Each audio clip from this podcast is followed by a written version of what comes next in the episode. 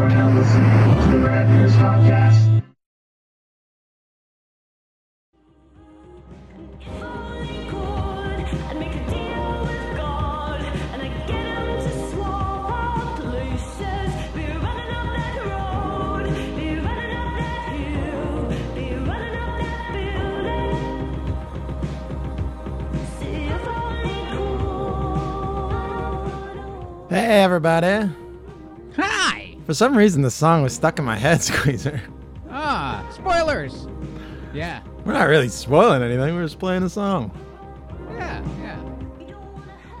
Before I, I'm just before I say something dumb and ruin it for everyone. A song that jumped up to. Uh, first of all, motherfuckers, if you're not a fan, if you're a fan of uh, Rat, um, not Rad Years, if you're a fan of the Stranger Things and you have not watched this season yet, what are you doing? Stop listening to this right now and go watch it. You know Um, what? Regardless, whether you're a fan or not, stop listening to this and just go do something. Uh, that was Kate Bush is running up that hill. That is number one on the iTunes charts. All of a sudden, for some reason. Thanks to Max, is uh, I, I believe Max, you know, one of the Dream Warriors. She was trying to get away from Freddy. Oh wait, wait, wait. Same plot, Ah. different. Different. Yeah, yeah. It was. It, you brought that up to me. I'm like, oh yeah, that that that, that does work. Just because you know, I, I I was a scaredy pants, so I didn't watch a whole lot of. uh Have you watched any uh, Nightmare on Elm Street? Yeah, like through like you know the covers with one eye and kind of all scaredy pants. I mean, Yeah. they're not ripping it off. They're, I mean, they're doing what Tarantino It's- said. They're paying Oh, oh. homage. homage. Yes. It's what what you do so well. Uh huh. I I do it very well, so I can't point fingers and throw stones at glass houses, as they say. Uh, so coming in on YouTube, everybody, if you ever listen to this on YouTube, I usually have like what I call lobby music. Uh, music I play, just play like a Nintendo game that has like some tertiary uh, acquaintance to our topic, to say Yeah. the least. And I picked Moonwalker on Sega Genesis. And looking, I never, I don't think I ever really watched that game or played it, but it looks like Michael is running through this bar with a bunch of adults who are trying to protect these kids from him. And when he gets to them, they cry and run away. That's what it looks like. I don't think I've actually I've never I've never played it, so If you look at it, oh like it's like he's he's running and he's got his little monkey on his shoulders. really? Oh, that's awesome. Yeah, the monkey's there, and he's going through the levels, and oh, here's a big bad. Oh, let me go back a bit to the kids here. All right, one, two, level one, two. Uh, Club It, look, thirty. it looks like a a 16-bit version of uh, Dick Tracy when you go into like the right. So he hideouts. he's throwing. I don't know. I don't know what's coming out of his uh, groin area. that looks like that. but um, in level one, two, it's all these these adults that are protecting these poor children from Michael's uh, sparkling groin. You know, whatever it may be. And they see Michael and they run. They say Michael and they run. so he's like, I gotta find another kid. So he keeps running through the. Ah, there's another kid hiding in the closet, and he runs from Michael. You know, and these adults, they're trying to, you know, a, a sexy woman. Hey, get away from me! you know, it's a sexy adult man. Hey, get away from me! I all these pinball machines I installed in the house to attract kids. I mean, want kids to hang out with. I mean, you know, this knowing who Michael Jackson really was really paints this game in a different light. Well, allegedly. I mean, he, allegedly, schmedgedly. Is that a legal defense? Allegedly, schmedgedly? Yeah, right. Okay, prove to me Michael didn't fucking these like, fuck these kids, and I will stop saying that. I'm a. I don't even listen to Michael Jackson's music because how how disgusted I am with him as a human being. Uh, did you watch the? I didn't even see the documentary. I think we started it and it was just gruesome. Finding Neverland. Uh, no. No, I never got into it. I mean, how many times are they gonna have to say this? dude touch kids, you know, till we believe that this dude touched kids. Uh, but but you can't. He's royalty. He's been anointed, and they'll never let that. Uh, You see, I remember growing up, it was like, like you knew of him as a child molester. That's why you you didn't like his music. Like his music. oh, was- since we were since you were a kid, like yeah, was- like uh, like Michael. It was like it was you got made fun of if you like, just like if you're a boy who listened to, and not, not necessarily that it was a good thing, but if you're a boy who listened to New Kids on the Block, it was you know you hated New Kids on the Block if you're a boy. Um, yeah, Uh, but like, Yeah. that that was unfair. Like hating Michael Jackson, that was fair. yeah. I hate Michael Jackson. Sorry if that alienates some of you, but fuck that child molester, man. Right? Yeah. Yeah. Yeah. And, and Although I'm, I does look like a fun game. Yeah, you're a child predator running through a house trying to get your hands on a kid, but they're too quick. Ah. Gotta make it less realistic, I guess.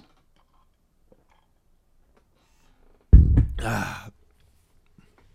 well, Michael Jackson was kind of uh, dainty, you know, with all those surgeries and whatnot. Might have been hard for him to chase down one of these children's. Uh, this is there's a lot written about this. What, Moonwalker? Yeah. I think everyone has their own little take on it. I have to Talk about- spend some time on the YouTubes. A tangent to start the show. What are they saying? Oh no, I'm just looking at headlines. I'm not. Uh, reviews. Uh, I'm trying to find something here. Trying to find ones that aren't so legitimate and more R speed. Ish. Hello, hello. Well, anyway, Hi, evening. I wanted to tangent on uh, Stranger Things to start. Yes. But I, I was watching this while we were waiting to start the show, and I'm like, this is fucking weird. I got my monkey on my shoulder. I'm gonna, I'm gonna get these children. And there's like the adults. Get away, Michael, you damn child predator. it's weird you get to play a game where you're the child predator. Well, allegedly. I, allegedly, smedgedly. I'll say it again. Come after me, Michael Jackson's estate. Uh, them. yes. After kids. him. Come after the Rad Years podcast featuring Squeezer and RK. Yes, Squeezer, my legal name. Yeah. Good luck trying to find me. Going to hiding. Ugh. Your mom gives you up in a second. Oh my God, yeah. Yeah. Well, his name's not Squeezer. Oh. I named him Derek, and he's a sweet boy. He lives five minutes down the road. Let me take you there. I have to give him some rhubarb pie anyway. Come with me. you want some pie? I'll give it to you instead. He's had enough. Hey, I'm just right. it's just sitting on my counter now. Kids are you- eating you- it. you were- I'm not. You were the one telling me that she would subtly say things, and you would just like, "What? No." Oh, oh, yeah, yeah. That she, my uh, as in my um, I like to call it the bloat. Um, so I'm during cur- the bloat, I'm currently in my bloat.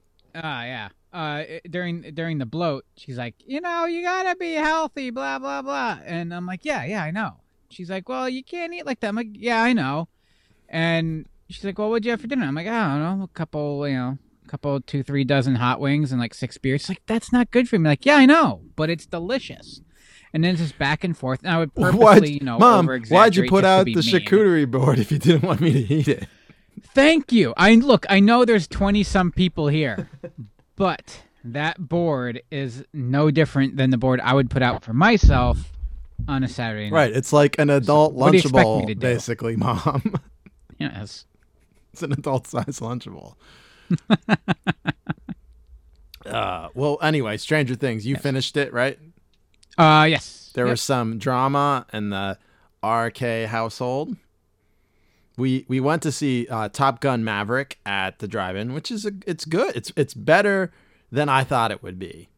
Okay. Um, I was like, oh man, they're making a fucking sequel. I assumed since they weren't releasing it, it it was either really good, which it was, or a steaming pile of shit. um, but they re- it was good, and they made a fuck ton of money on it this weekend. Yeah. Everybody like how mother. the, the internet's saying like it's the greatest movie ever, but I guess it's just because it's not a steaming pile of shit and a sequel. Right. It's not the greatest movie ever, but it's really fun. It's a good movie, and I highly suggest Okay. watching. Like, um, but everybody was watching screens this weekend because uh, Obi Wan, which I haven't watched yet, apparently did record numbers. You liked it, right? It, uh, A lot of people I- are shitting on it. A lot of people, was- not just people I don't listen to their opinions, but some people Uh-huh. I trust have shit on it. So here's the thing: as I was watching it, and you know, I was playing my little baseball game, my phone and stuff like that, eating some cheese. I'm like, oh, this isn't that bad. It could be worse. And then I was talking to uh, Darth Jason uh, earlier today, and unprovoked, not like I wasn't even like bouncing off of him. I just started bringing things up, and it would send me down this rabbit hole, and I left the conversation out of breath and angry. There's some really lazy directing and writing. Yeah, that's mainly what they're saying on the internet. Like, kind of worse it comes off as Book of Boba very uninspired. There's actually literally like- Oh, we're getting a squeezer, literally. something like uh, an event occurs and where Obi-Wan is uh let's say elevated above multiple stories on the roof of a building Mm-hmm. and something happens down below let's just say he catches someone with the force and lowers them to the ground Mm-hmm. cut to and you so you see that shot of them landing cut to a wide shot like looking down the alley and obi-wan runs from like around the corner to that person like the most Spoilers, man. Jesus. what's that It's spoilers, man. Jesus. spoilers sorry it is the most uninspired uh blocking See, Ish And- said and- seemed really made for TV in several places. Kind of, uh, kind of like honestly, how i'm the, like oh it's like it, it was the She-Hulk trailer looked really made for TV. Like, oh, they can't afford, they don't have Marvel mo- movie money. Yeah. for- it, it felt like the like WB CW ooh, like, picks, like, like, the, UPN. the the Arrowverse. Uh, yeah. well, That bad? um, Arrowverse is like some Flash, of it, yes, Arrow. Some, of it. There, there's some a lot of sequences that don't make sense. Well, what did I say last week on the show? I'm like, I am not excited for Obi Wan whatsoever, I, and I, I wasn't sure if I it was- like Ewan McGregor. I know you said that last week. That's exactly what you said last week. But I was like, ah, it just it's nothing. Like I don't know who the fucking Inquisitor is or care. I'm never gonna watch all that crap that Yeah, you well, watched. Yeah, it's bet that's better than this. And uh, when I was talking to Jason, uh, it's why I said like Obi Wan had his story. Like uh, like Ewan McGregor is great in all the prequels, whether you like the movies or not. Like he's a fun character in that, and the arc and the story, the amount of screen time Obi Wan gets in the Clone Wars, which is canon, which is legit, and it's good. It's the writing is great, the animation is great, the action is great. Like this is so unneeded and almost like the story that I'm seeing is they could have expanded on the universe a bit and just not Obi Wan doesn't need to be in it at all. You could have taken the character that he has to save and replace Obi Wan with someone new and explore Star Wars that way. It would actually make Oh, you mean like the Mandalorian? yes? Well, yes. There you go. yeah, that's what worked. And then Boba Fett didn't. Uh, Obi Wan didn't. Stop making fucking shows with characters that have their stories already told. Yeah. I, I don't know. I, I'm not interested. We're gonna watch it, but I'm not into it. I was into completely Stranger Things four, part one. Um, we started it Friday morning, uh, before I went to work, and then I went to work, and she went out of town, so she came back for a, race, obviously, because she, uh, for some reason, is a crazy person who likes who enjoys running. Um, she came back that afternoon. We we watched some more, and then we went to the drive-in movies to see Top Gun, which was a great time. I love the drive-in. I, I it was the second time there this year, and um, I can't get enough of the drive-in. It's my one of my favorite places to go. Then we came home and we started again, and she asked me at the theater if if we, she fell asleep, um, would I stop it? And I said yes, but I had my fingers crossed, and I showed her her parents were there, and I showed I had my fingers crossed. then uh, so I just kept watching, you know, because she was kind of she does this thing where she's like asleep, but she tells me to keep going. She's watching. I don't know if Mrs. Squeezer does that. Uh, we don't really watch TV together. No. If Um, she has the chance to sit down, she's just gonna go to bed. okay. Well, um, then it, I just got into it and I couldn't stop. And then 4:30 in the morning came around and I'm finishing episode seven, and I wake her up to go to bed and she's like, "Did you keep watching?" I'm like, "I watched it all." She's like, "What?" she was. She was she tried to grab me from the kitties the next day. She's like, I'm not allowed Aw. to snuggle any of the cats because I'm in trouble. But then she watched it while I was working Sunday, and we were even ste- caught up by the time I got home. So Nice. I really, I mean, yes, it is. Talk about bloat, Squeezer. Uh, Yeah. it is a little bloated, uh, but I enjoyed. I still enjoyed it. I loved all the bloat. I love how long. I mean, I I, know, I, I was okay with how long they took to get places because I loved the journey. Uh, Uh, wh- Well, I, I try to tell you that about Game of Thrones. You're like, poof. I don't want to deal with that. yeah, but I'm not invested in any of the characters, Squeezer. Like, mm. Well, I hope you're not invested in uh, Mike and Will. Jeez. what do you mean? The relationship? No, no. Just talk about taking a back seat in screen time. Yeah, and I think. Um, I get it. I mean, they were they they had their time, I guess. I think they'll they'll have more in um I don't know. I, I Were they even in the last episode? no. No. No. That They- was well, long, that was an hour w- forty. Well, they they when when they, they met Susie Q in the sixth episode. yeah, and then that was it. But there's still two more episodes. That technically wasn't even the last episode. Yeah. Yeah, but still, it's a long time to go with. But at the same time, everyone else is doing something interesting, and they're just kind of taking a. Cro- they're basically going to California. Um, No, they're driving leave- through Utah. They're leaving California. Same thing. Whatever. uh, Lenora Hills, the town made up in California, and they all wear. Pre- I mean, I love Argyle. He's like my favorite new character. oh, he's yeah, he's fantastic. Um, Um, and and I, I, want to know is is it just a uh, um, a, a movie like a uh, what's the Trope? trope? Thank you. of uh, the mean girl, or was it really? Were there kids right really? that enchantress and i talked about it too like i don't remember like ever seeing anything that like we were so like quiet and like uh like we did like we only talked to the people we were friends with you did you didn't Yeah, pick on like that wo- that fucking what was her angela yeah. is a fucking cunt man she deserved Yeah, to like- get her face like, smashed in with a skate I know. I was rooting for. her. Why Yeah, wasn't everyone else cheering? yeah Um, but like, uh, even like I went to like I had 200 kids in my class, so we knew everyone. i had And well in in in catholic school i had like 20 yeah, then by the time i got to parkland i had a thousand yeah. But like, yeah, you had the bullies and you had the nerds, and I was like, I got picked on and shit, but I rolled with it, and that's what made me adapt and be funny. I'm not saying everyone had it easy that way or was able to roll with it, but in my experience, there was so few.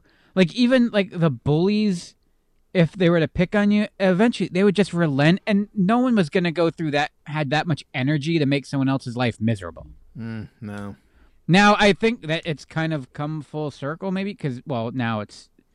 I'm not including the current like social media situation where it's easy to be, you know, behind a keyboard hit behind a keyboard. asshole, That's yeah. different. Just to your face at a public place, like no one is like have coming with a camcorder to record you fucking with someone. no no, I get it. It's TV, but yeah. I don't know. Girls might be a little meaner than boys squeezer maybe. but even it just enchantress seems agreed like that, a lot of effort.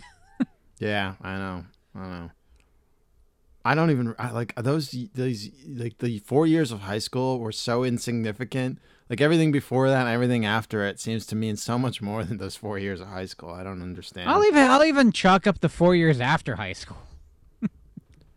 College was whatever, yeah yeah but you went to fan you went to fancy film school, right the, the big city. No, I th- I agree though. Like once you like start making money and you could do things, like life's better. Yeah, yeah, that's a good. Yeah, No. So, like, I know, I remember my sister had this big thing. Like, she kept saying it was her last summer for some reason. It was always her last summer. Uh, and I'm like, you know, I gave up like every summer of my 20s to work, you know, to get to where I am now when like Enchantress and I could go take a trip to all these European countries and go to fucking music festivals and get the whole VIP experience and you know but I worked my ass off to, to through that and did nothing in my 20s when I had no money and now I could do things and do things right. You know, instead of sharing a hotel room in Atlantic City with 30 other people, you could get your own. Yeah, and it also didn't hurt that you liked what you were doing. well, yeah, yeah, that's the I mean even I did have the worst boss on the entire planet. So, Yeah, yeah, you did. uh but you know, he got fired, so Yeah, yeah, he did. Karma, So fired, karma happens. fired, fired, pants on fire. yeah. Um, but uh, yeah, so uh, I, I I really enjoyed the season, and I really like the homages to Nightmare on Elm Street. Uh, even having Robert Englund The- himself. Yeah, I'm like you, you even told me about it. I'm like, oh yeah, I guess it is kind of like Nightmare, Nightmare on Elm Street. And then I get home and I watch that next episode. I'm like, oh wow, they if I didn't get it before, I get it now. Right. Yeah. Well, I first episode, I was like, "This is Nightmare on Elm Street." The music even sounded like it. The whole Nancy thing, and or I'm I'm sorry, the Chrissy thing. Uh, Nancy was the main character in uh, Nightmare on Elm Street. Um, the whole Chrissy thing was uh, very much straight out of Nightmare on Elm Street. I am not gonna lie, I didn't see that coming. Nightmare on Elm Street. No, no, no, like uh, her result. Oh yeah, no, yeah, Yeah, no, I, I thought that was gonna go somewhere else. You Yeah, know, they yeah. do a lot of possessing and stuff, and yeah, the gruesome. they're setting it up, and then it's like, oh wow, that was gruesome. Mm-hmm. Same. Well, I was happy about Fred. I didn't like him. Yeah, I didn't either. Yeah, kill this one. But poor Chrissy, she didn't do anything Yeah. to deserve that. Yeah. They should have killed her uh, boyfriend, not her. Yeah, He's a I think he's got it coming. Uh, really. Or maybe not. You know, you, you always thought Steve was a total dick, and you wanted him to get it. And now he's. I like, never did. know- I li- I like. I mean, Steve was a dick, but he redeemed himself in in season one. Like when he. Oh came, no, that's what I mean. Uh. Like from the, at the very beginning, like you're expecting that's the guy you want to bite it, right. but now you're rooting for him. And I Now got a one of the sad best little characters. theory. I got a feeling something's gonna go. With Steve's dying this season. Yeah, I don't Yeah. think he's making it out. Yeah, that's a. That's the internet. All thinks that. Oh yeah. Well, Yeah, yeah. Join the club. Join the club. okay. And then well, also, I didn't read that. Also- also join the club with Enchantress, who's got all hot and bothered when he fucking popped his shirt off and ripped that bat off in half. not.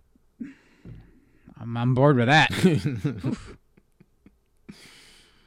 Uh, I was with uh, Eddie Munson. Show some humility. Throw him a jean jacket. Cover yourself up, pal. God damn. Oh, God damn.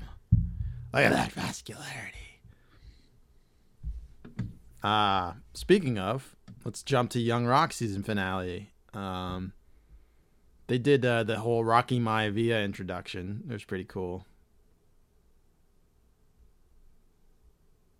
oh, what year is it? Like '97. They are in 96. Okay. Yeah. Um, Survivor Series, the debut of Rocky Maivia. Ah, gotcha. Okay. With the blues. Yep, and the the whole, as he puts it, a character from the Lion King outfit. and he gets he gets booed and everything. And it, I like the show's really good, and it it it goes from his time in Memphis. The end of the episode, at the end of the season finale, he's leaving Memphis to go to Be- to work for his uncle Afa in Bethlehem, Pennsylvania. Nice. Represent. Yeah. Woot uh, being videotaped by our company. Oh yeah. well, I mean, we did Office shit for years. Oh yeah. Oh yeah. Uh, are there a bunch of Australians playing us? oh, they should have a bunch of Aussies playing us, like ripped hunks playing. Hi, my name's Squeezer. I'm here to ruin camera for your event, boss. Oh, you know, I'm okay, eh? Want another shrimp on the barbie, huh? Sullen pal. You got a boomerang, eh? Yeah, they should have someone playing us. Let's petition that. Someone start one of those moveon.org petitions or whatever they are. The petition. Uh, change change.org. Change.org. That's it. Yeah. I got an account. Let me go do that. Well, it'd be it'd be more flattering if a fan did it, Squeezer, Oh, on our okay. behalf. Look kind of gauche if we did it ourselves. Let's see, do I have an account? Oh, I forgot my password. Shit. Oh well. What a fucking disappointment. I don't care that much. I cared more about getting that Rapunzel animated series spin-off. All right, what are we talking about? Oh, hi, Izzy. Izzy, Oh, just, hi, Izzy's trying to make the show here. That's her rubbing her head against the microphone. Izzy, don't Aw. stand on the micro, uh, the keyboard. Oh, she, her tail knocks over all the beer cans. She just wants to get snuggled. Adorable. She is. Uh, what? Yeah. What? I'm sorry, Squeezer. What are we talking about? We are talking about cassettes and albums we had. And CDs too. Oh, and CDs? I didn't know it was CDs. That would have made things different. Um, well, I, I thought it would you would have said CDs. well, if you look at the artwork on our YouTube, it says Uh, I didn't have that yesterday. tapes, records, and CDs. We well, not just you just save stuff for C- the next episode, squeezing. Okay. I only have one CD in mine. If that makes you feel better. Uh, a little, yeah. I, I, not like I needed them, but yeah. All right. Uh, do we remember who goes first? Uh, I think I do. Wait, what was last week's show? Restaurants and fast food, and you had KFC and you went first, right? Oh, yeah. So you go first. Yeah, yeah. You ended it. I remember. Yeah. Wait, I end. Yes, you ended it. Jeez. Your last pick was Pizza Hut. So I ended it. Yes. So I go first this week. Here is my first. This is technically kind of an album. It, you, you could play it on a record player.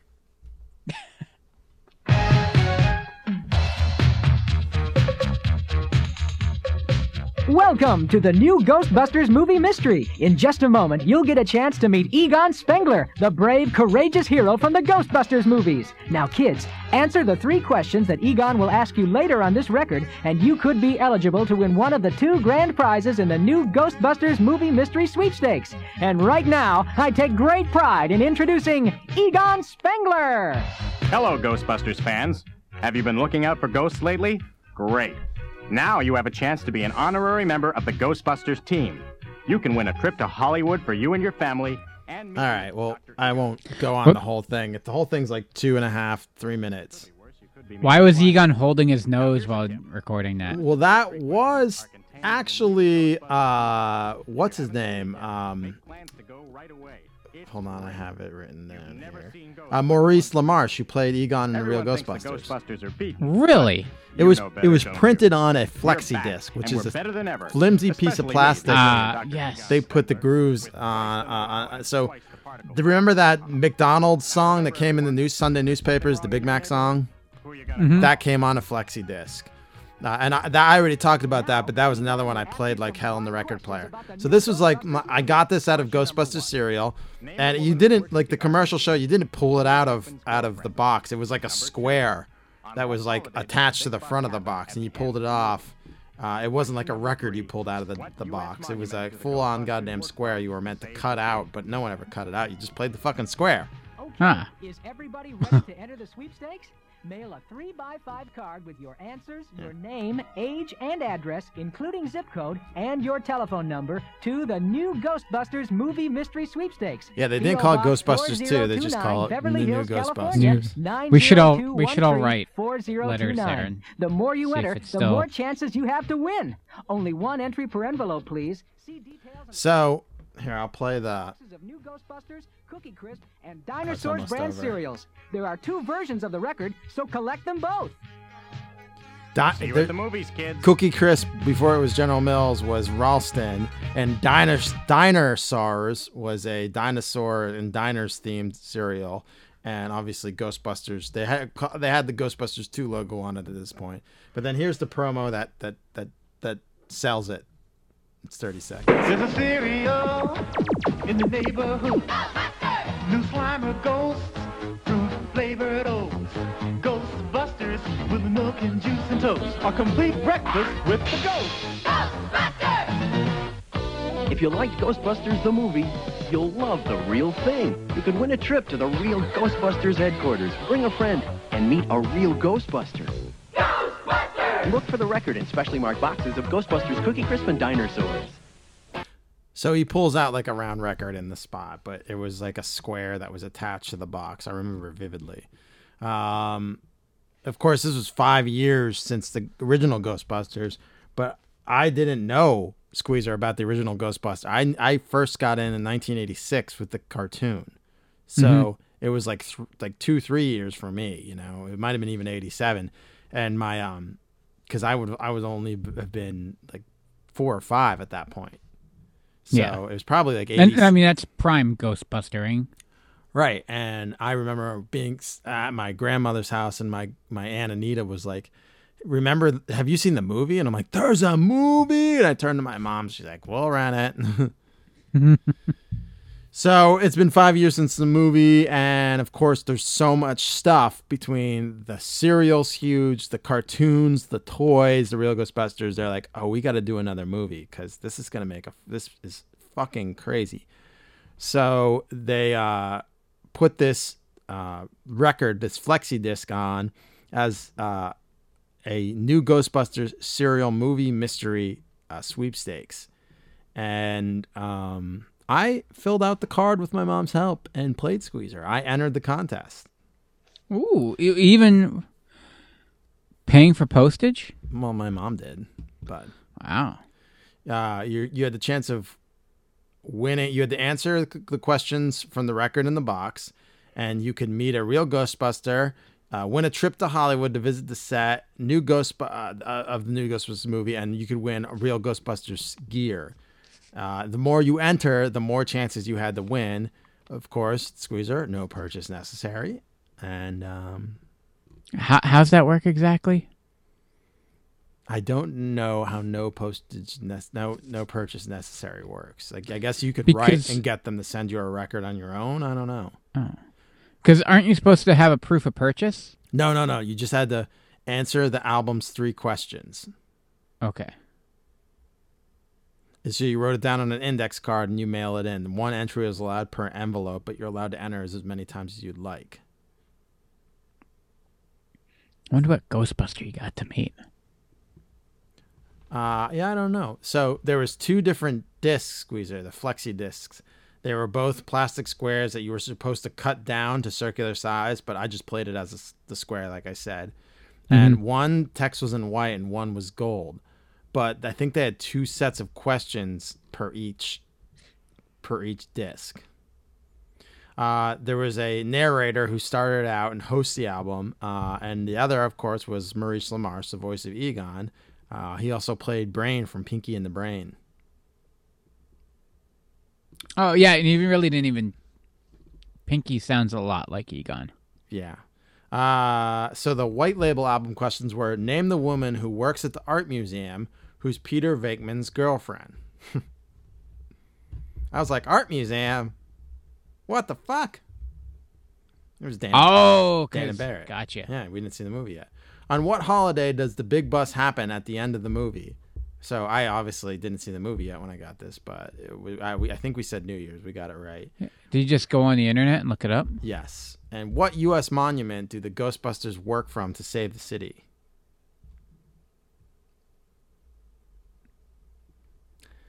Um, I'm gold, thinking. the Lincoln Memorial. Gold label album questions. In what city does the new Ghostbusters movie take place? What lurks beneath the city and is the Ghostbusters' biggest bus? And what must people do to ward off this evil? Hmm. So Uh, that, that's like some critical thinking. Like you get it right, like a. It's, that's a compliment, complicated question. Like, what must they do? Well, what mustn't they do? You know? Well, all raises some interesting questions, Squeezer. if this contest was run and I read, I got the the, the list of the questions and everything from Retroist, and they posed the question. Wait, wait, wait. Hang on. Let me do some critical thinking here. If you won, you got to visit the set, right? Right. But an this- active set where they're filming the movie. a movie that's already made and out. Oh, okay, gotcha. I was alright. right? You got that? That all right. I get that. I wasn't sure if uh, on release date, like either way, either the movie is still being filmed and it's impossible to answer these questions, or the movie's wrapped and the set is being demolished. Uh, yeah, I I don't know if they just save the sets on the back lot on Sony's back lot, or you know, or what. But like, what the fuck? Or maybe they thought they were gonna make a third movie right away. But the movie was cl- clearly had to have been made for these questions to even be posed, or they had major spoilers. And how the hell would you know the answer to it? Yeah. So if anyone knows anyone who won this contest, reach out to me. I want to talk to them. anyway, I had this flexi this was one one of my records and I played it all the time and it warped and wore out pretty quickly if you would believe that squeezer. Oh, I yeah. Uh, my other favorite one was the McDonald's one I got in the newspaper thing. Yeah. All right. Uh, Squeezer, your first uh, pick. Yeah. Yeah, see.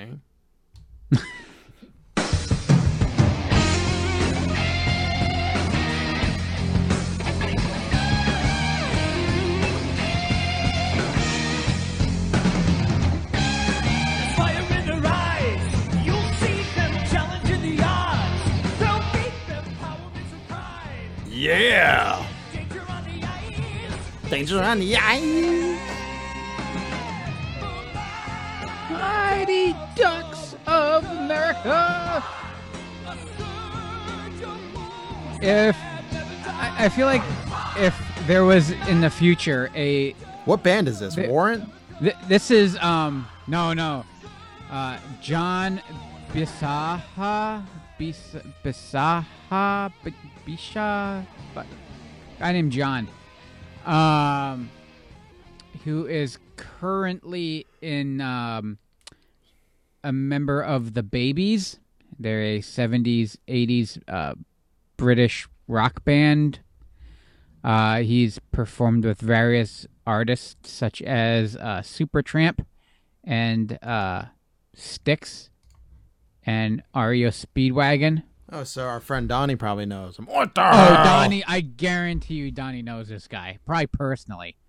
Um, yeah, we're on the boat together. Um, he probably even helps him load in uh, for shows when Donnie feels like working a gig. Um, uh, that was uh, uh, "Rock the Pond," uh, performed by John Bisaha. Uh, if I like to think there are always words like, "Oh, computers are gonna gonna replace music one day." Well, this is what you would get. Like if you're like, "Oh, we need a song," and you type in like, like, what's the name of your movie? Uh, D two The Mighty Ducks.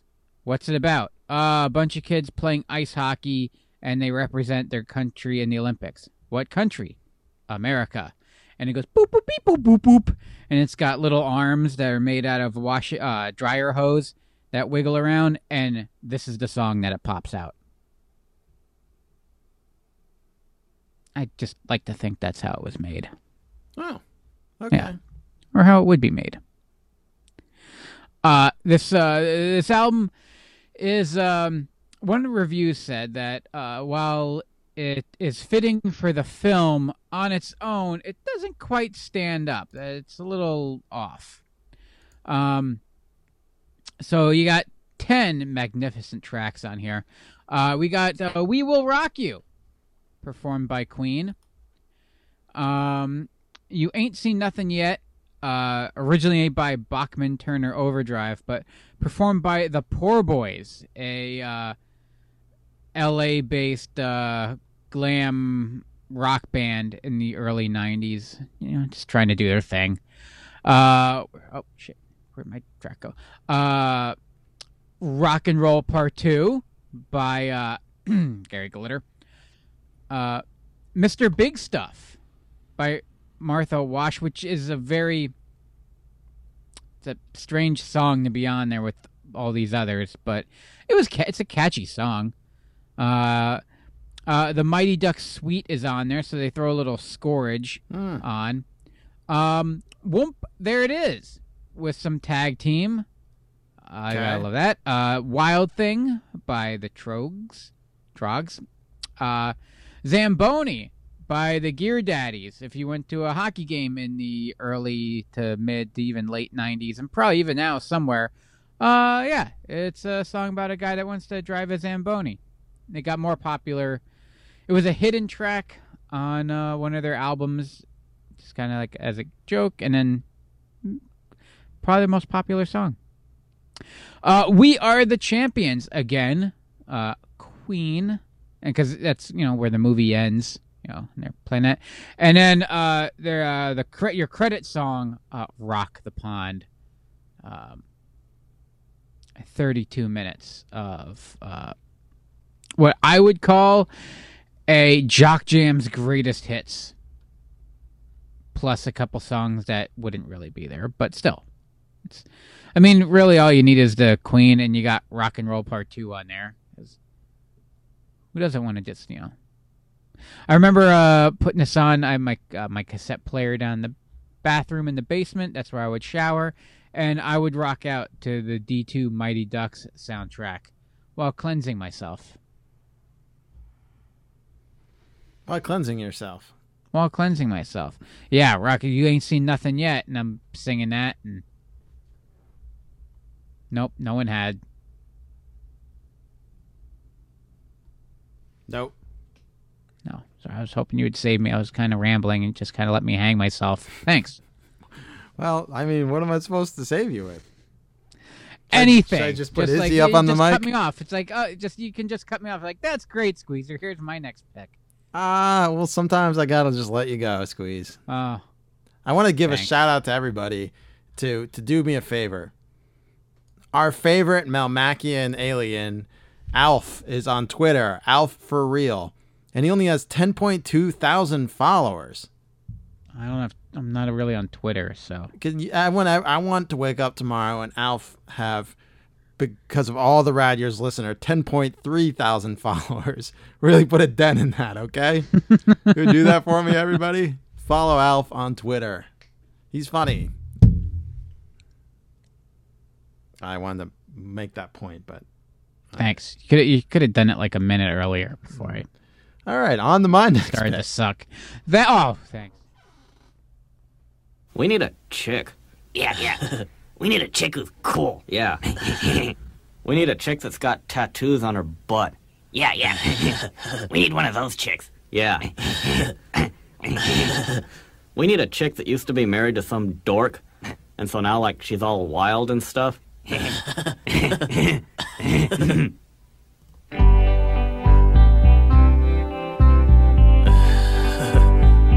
This sucks. Yeah, yeah, yeah. it's like, it's like it needs to be louder. Loud, loud. Is this like wuss music?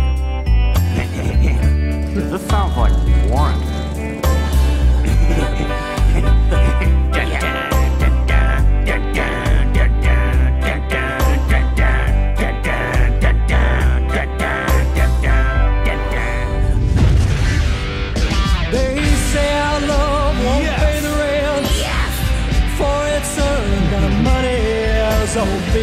Being.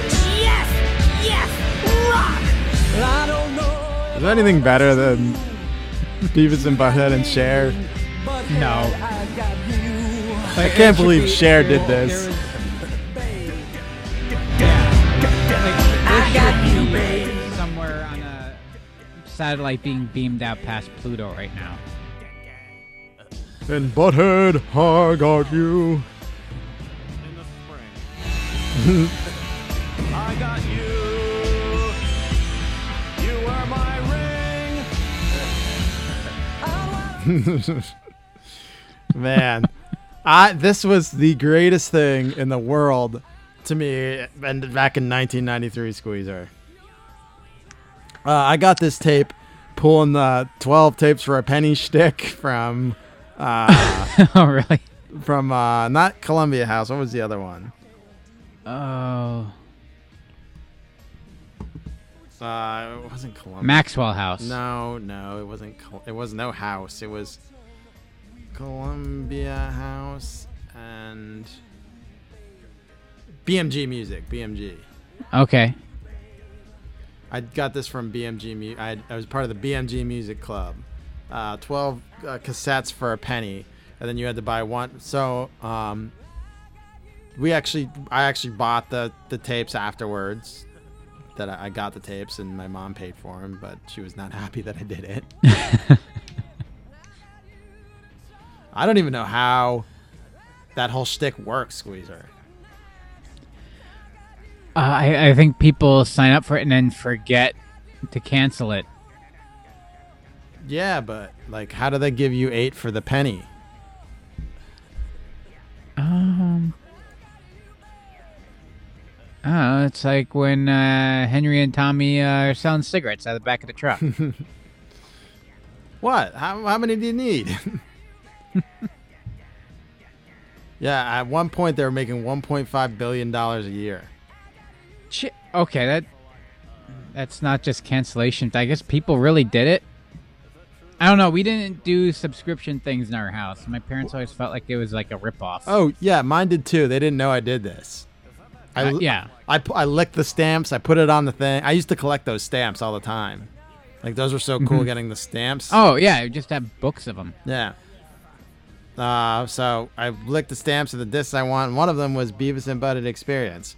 And this album was so fucking cool. And I didn't know half the music on there.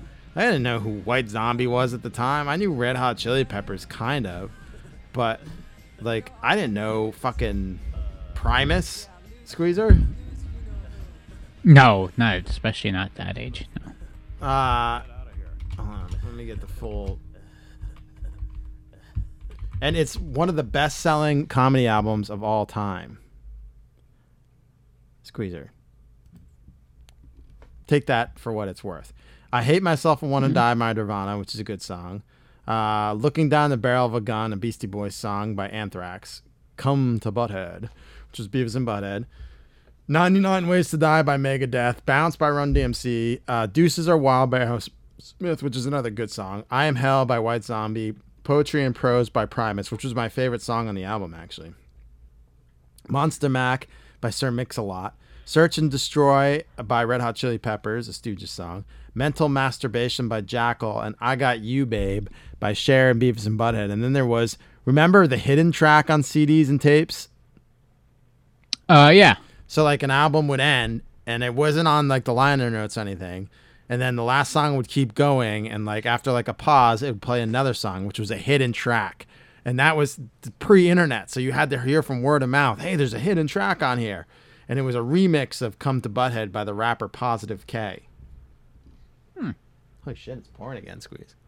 Oh. Should go make another hot dog. Why not two? Ah, cause I'm all out. No. Hate when you're all out of hot dogs. I know.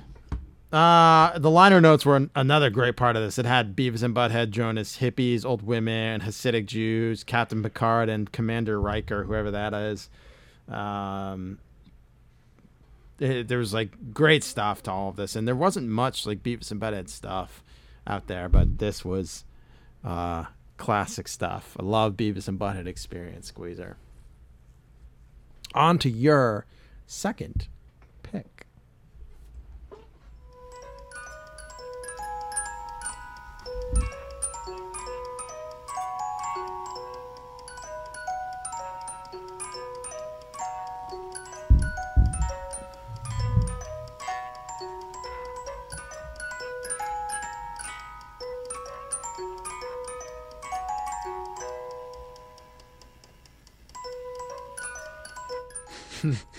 These are those plastic discs, right? Yeah, like the hard, like basically Yeah. frisbees. Yeah.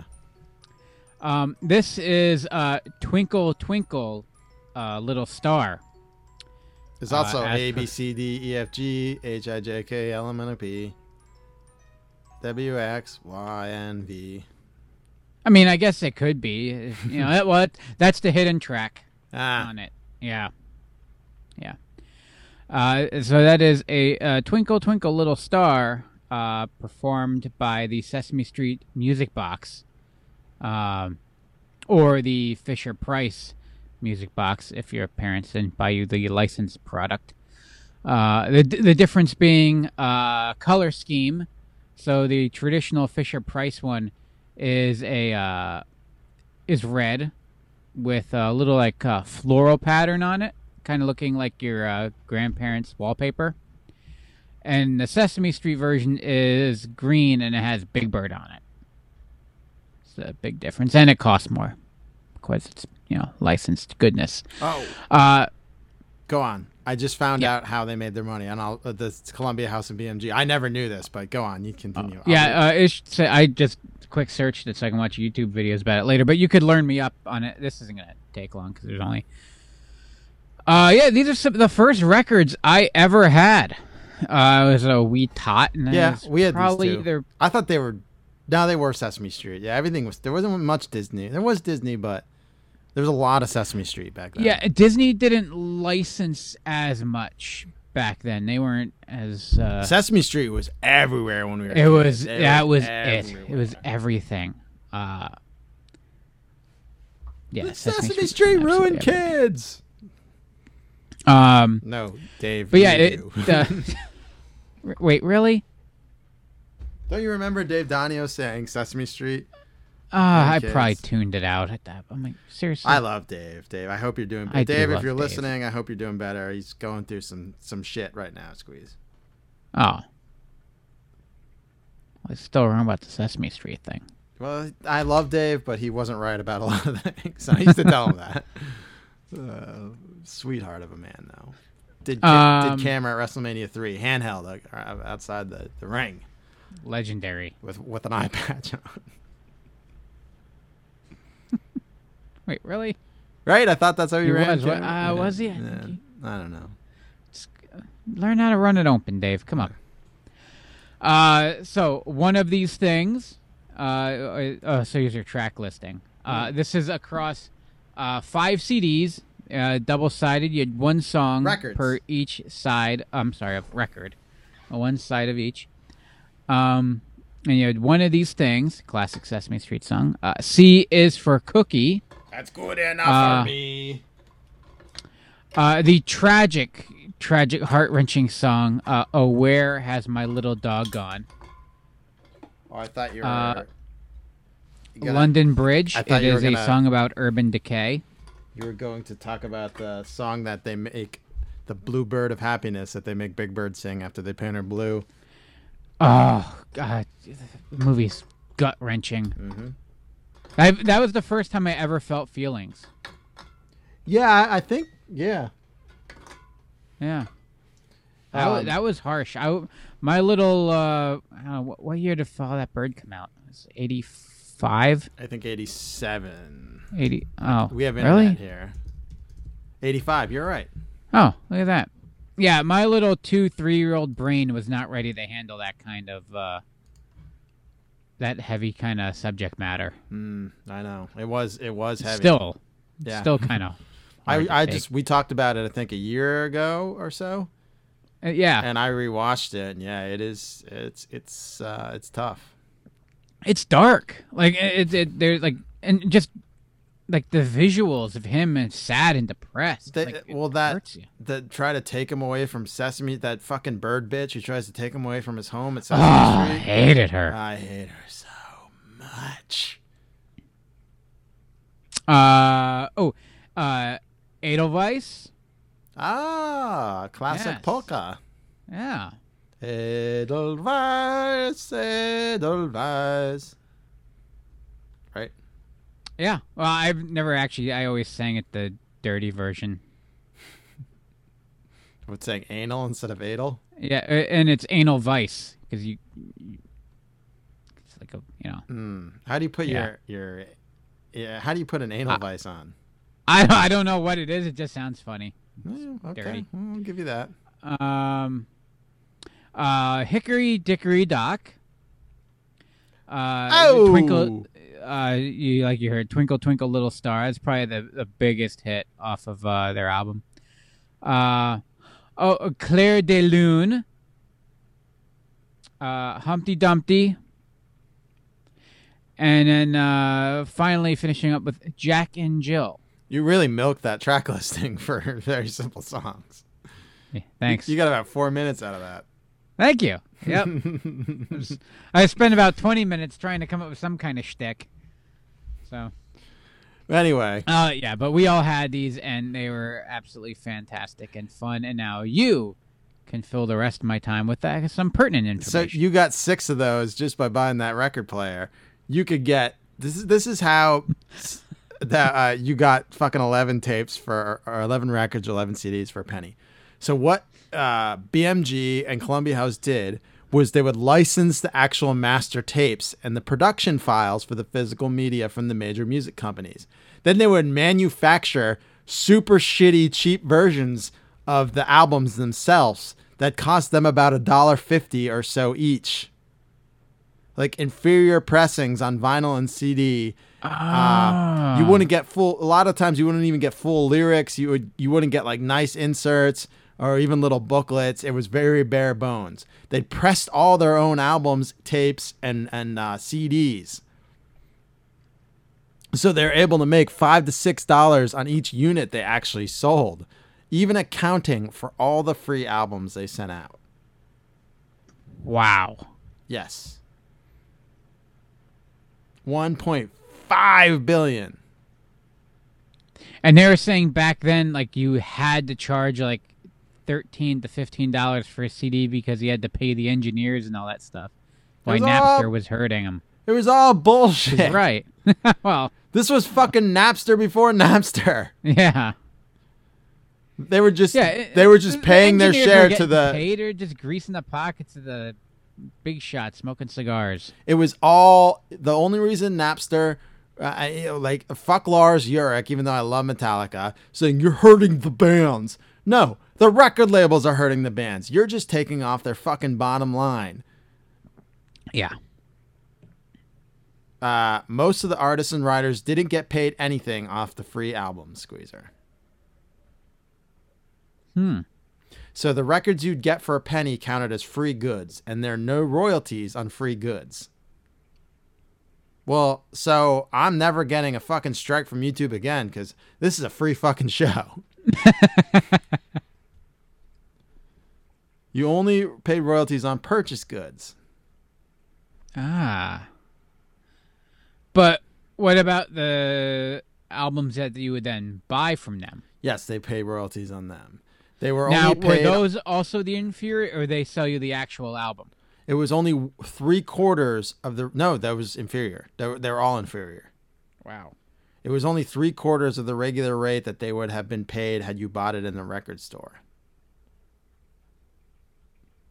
Uh, and the sale of the records did count in the calculation of the gold and platinum and chart positions. So all those one penny records you got. Wait, so I, I can go I can go platinum, but actually never make a penny off of it if Uh, every one of them is sold. And a lot uh, that happened a lot, Squeezer. Wow.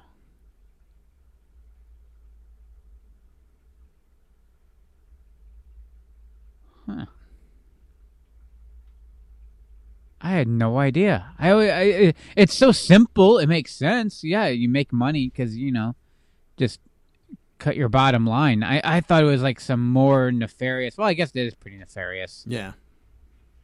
Now, uh, Dave Grohl said plenty of times, like, give to steal my music, I'll give it away for free. You make your money from fucking touring.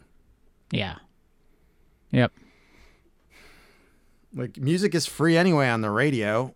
You know, you you make your money from fucking touring, and like the bands who tour and put on a good show, they make money. And have merch, merch, man. You make a band gets more money off of fucking band merch, like a T-shirt, than it does off five thousand streams off Spotify or, uh, or or like Apple Music. Yeah, because a lot they, they get more of the pie. Exactly. That's why if you like a band, buy their fucking merch, buy a ticket to their show. You know, and listen to their music on Spotify and oh fucking record labels. All right, uh here is my third pick.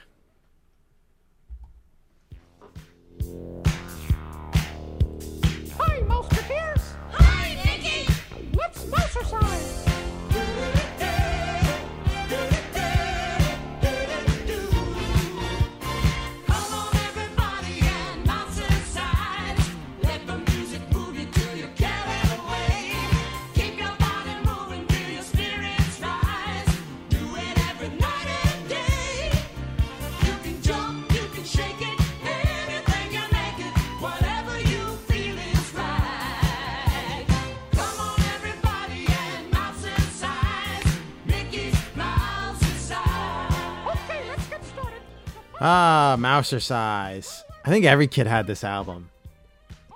Like you could go find this album on eBay right now for I, I bet two dollars. Hold on, two dollars or less.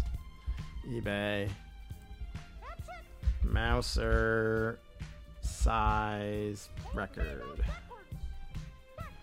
Uh, okay, nine ninety five, six dollars, twelve dollars, three forty nine, four dollars, five dollars. I bet I can find it for two if I keep looking. Some idiot's selling it for thirty four ninety nine, but it's sealed. Oh, hang on, I gotta reprice one of my listings real quick. Uh, nine twenty one. So it's just four dollars. I was I can't find any two dollar ones, but I found a four dollar one.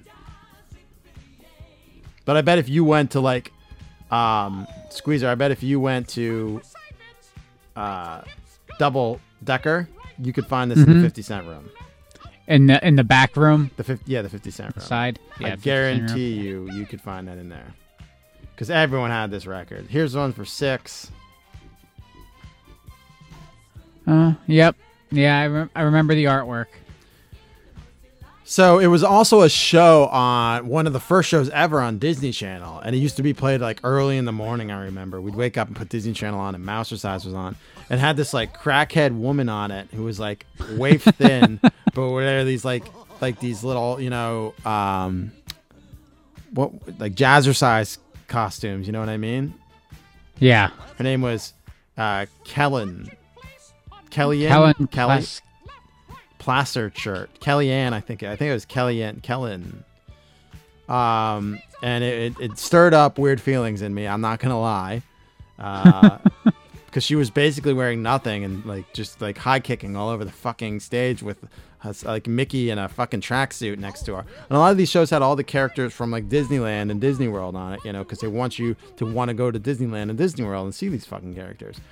It also had uh, Steve Stark on it, uh, and he'd do segments about health and safety. He'd always talk about like stretching and uh, and shit, and then he'd join the kids while they're exercising. Um, but the record was released in '82 off Disneyland Records. But uh, yeah, old Kellyanne Plasschaert. You could look look up YouTube and see some of the. Uh, uh, I think some of the I think there's at least one full episode on there, and it's funny. Like I was watching the episode, and like like she's wearing like a little like not a bikini but like a bathing suit with like the Mhm. leggings underneath it. And a lot of the times that she was turning and like bending over and about to like flash her ass to this camera, they'd cut they would cut to like a cartoon segment and then cut back and she you know she's facing the camera again so anything that probably looked risque with her doing her dance. Like all right dr- drop a drop a, uh, a disney clip in there you know? Mm-hmm. like I, i've i've you know being editing garbage for a lot of my life i've learned how to do this.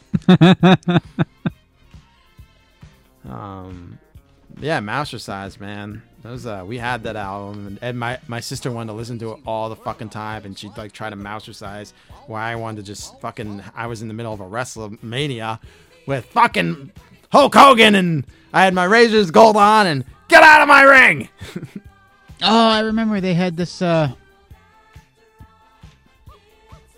what It was like an. It was it the back of the the insert it had like the pictures of Mickey Yeah, showing you doing how the to do the dance moves. Yeah, exercises. yeah, And like like you would see like an exercise, like workout chart. It was Mickey. Yeah, drawn in with it, yeah. Mickey. I remember this. Yeah, everyone had it. My grandparents had it. We had it. My neighbor Katie had it. Everyone had it. But that is Mousercise. God, I remember watching all those Disney Channel fucking character costume mm-hmm. stuff. I mean, that was the bulk of their programming. Mm-hmm. say, uh, put Mickey in a costume and throw him on camera. It's cheaper than animating. Yep. Uh, you probably didn't even have to pay the actor. They they you got to be Mickey. Oh Mickey. no, no! You got to be Mickey for today. They just took one of the kids, poor kids from the park, and shoved them in the studio under under those hot, hot lights at that time. Oh yeah, lights are so. All right, goddamn pal, need you to put on this Mickey uniform. You're gonna go out there and dance under the hot lights. Pronouns, pal. Minnie Mouse. It's a her. Ha ha. All right, Squeezer, your next pick.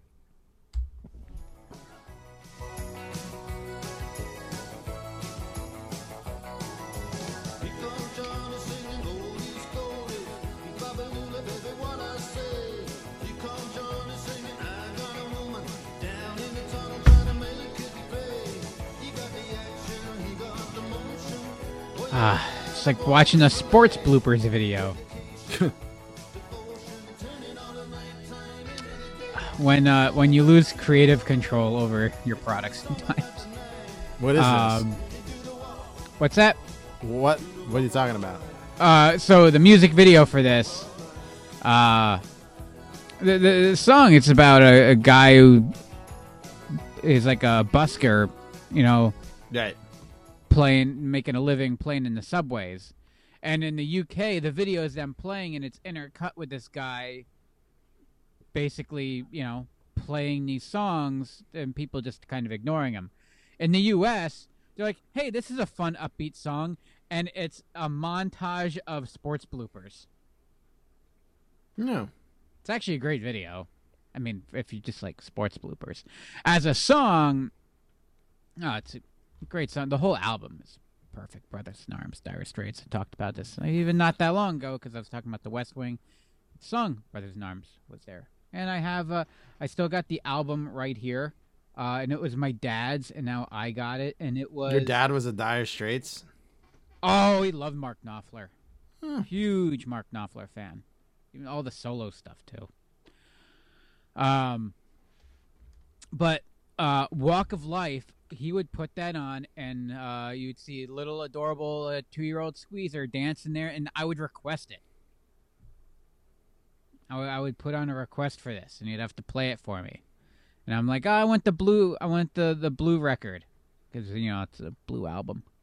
Uh and yeah, I would put that on a little little squeezer dancing around. The Blue album Um, is Weezer. What's that? The Blue album is Weezer. Oh, well, yeah, but then there was still another uh, fifth. Uh, when the Blue album come out? Blue album came out in 95? 97? 90, no, 95? 95 or 96, yeah. Ninety six. Well, at least ten years. Yeah. So, um, but yeah, I- I mean, it, the the album's fucking perfection. Uh, I mean, 94, Jesus Christ. Wait, really? Yeah. May 10th, 1994. Oof! Wow. Damn, I feel old. Weezer formed in LA in 1992. They're still putting out awesome music. Yeah. Uh, let's see. It won a uh, ooh, was nominated for album of the year. It won best engineered album, non-classical. I don't know what that means. As opposed to a non-engineered album, aren't all albums engineered? Yes. Okay, whatever. Uh, They make up awards for everything, and then they take them away. You know, all the interesting ones people want to see, because no one really cares about best supporting actor. Shut up. Um. But yeah, you got uh, so far away. Well, it starts off then "Money for Nothing," which was a monster hit, and of course, you know, MTV helped there, and then Walk of Life, uh, and then actually like the backside on on uh, on the B side, you uh, right across the river, man's too strong, one word, and Brothers in Arms. It's awesome. Actually, I, even though like all the big hits for the most part are on on side one, B side's pretty awesome. It's a little more mellow, which is where I'm I'm going here now in my life. Mellow squeezer, Mellow. not as angry as I used to be. I like that. Yeah. Uh, hang on. What the hell's an engineered album? The award is presented alongside the Grammy Award for Best Engineered Album Classical. That doesn't help. Best engineered. You reflect your Grammy. The award is presented to the audio engineers on the winning work, not the artist or performer. Ah, so they Oh. give it to the guys that you know made the album. Well, I deserve it. Well, yeah. yeah. Uh, so yeah, Best engineering contribution. So they didn't win it. The engineer won it. the engineer won it, so I'm sure they're like, "Hey, good job, you! I wrote those fucking songs." I should have got the Grammy every year. That's our engineer.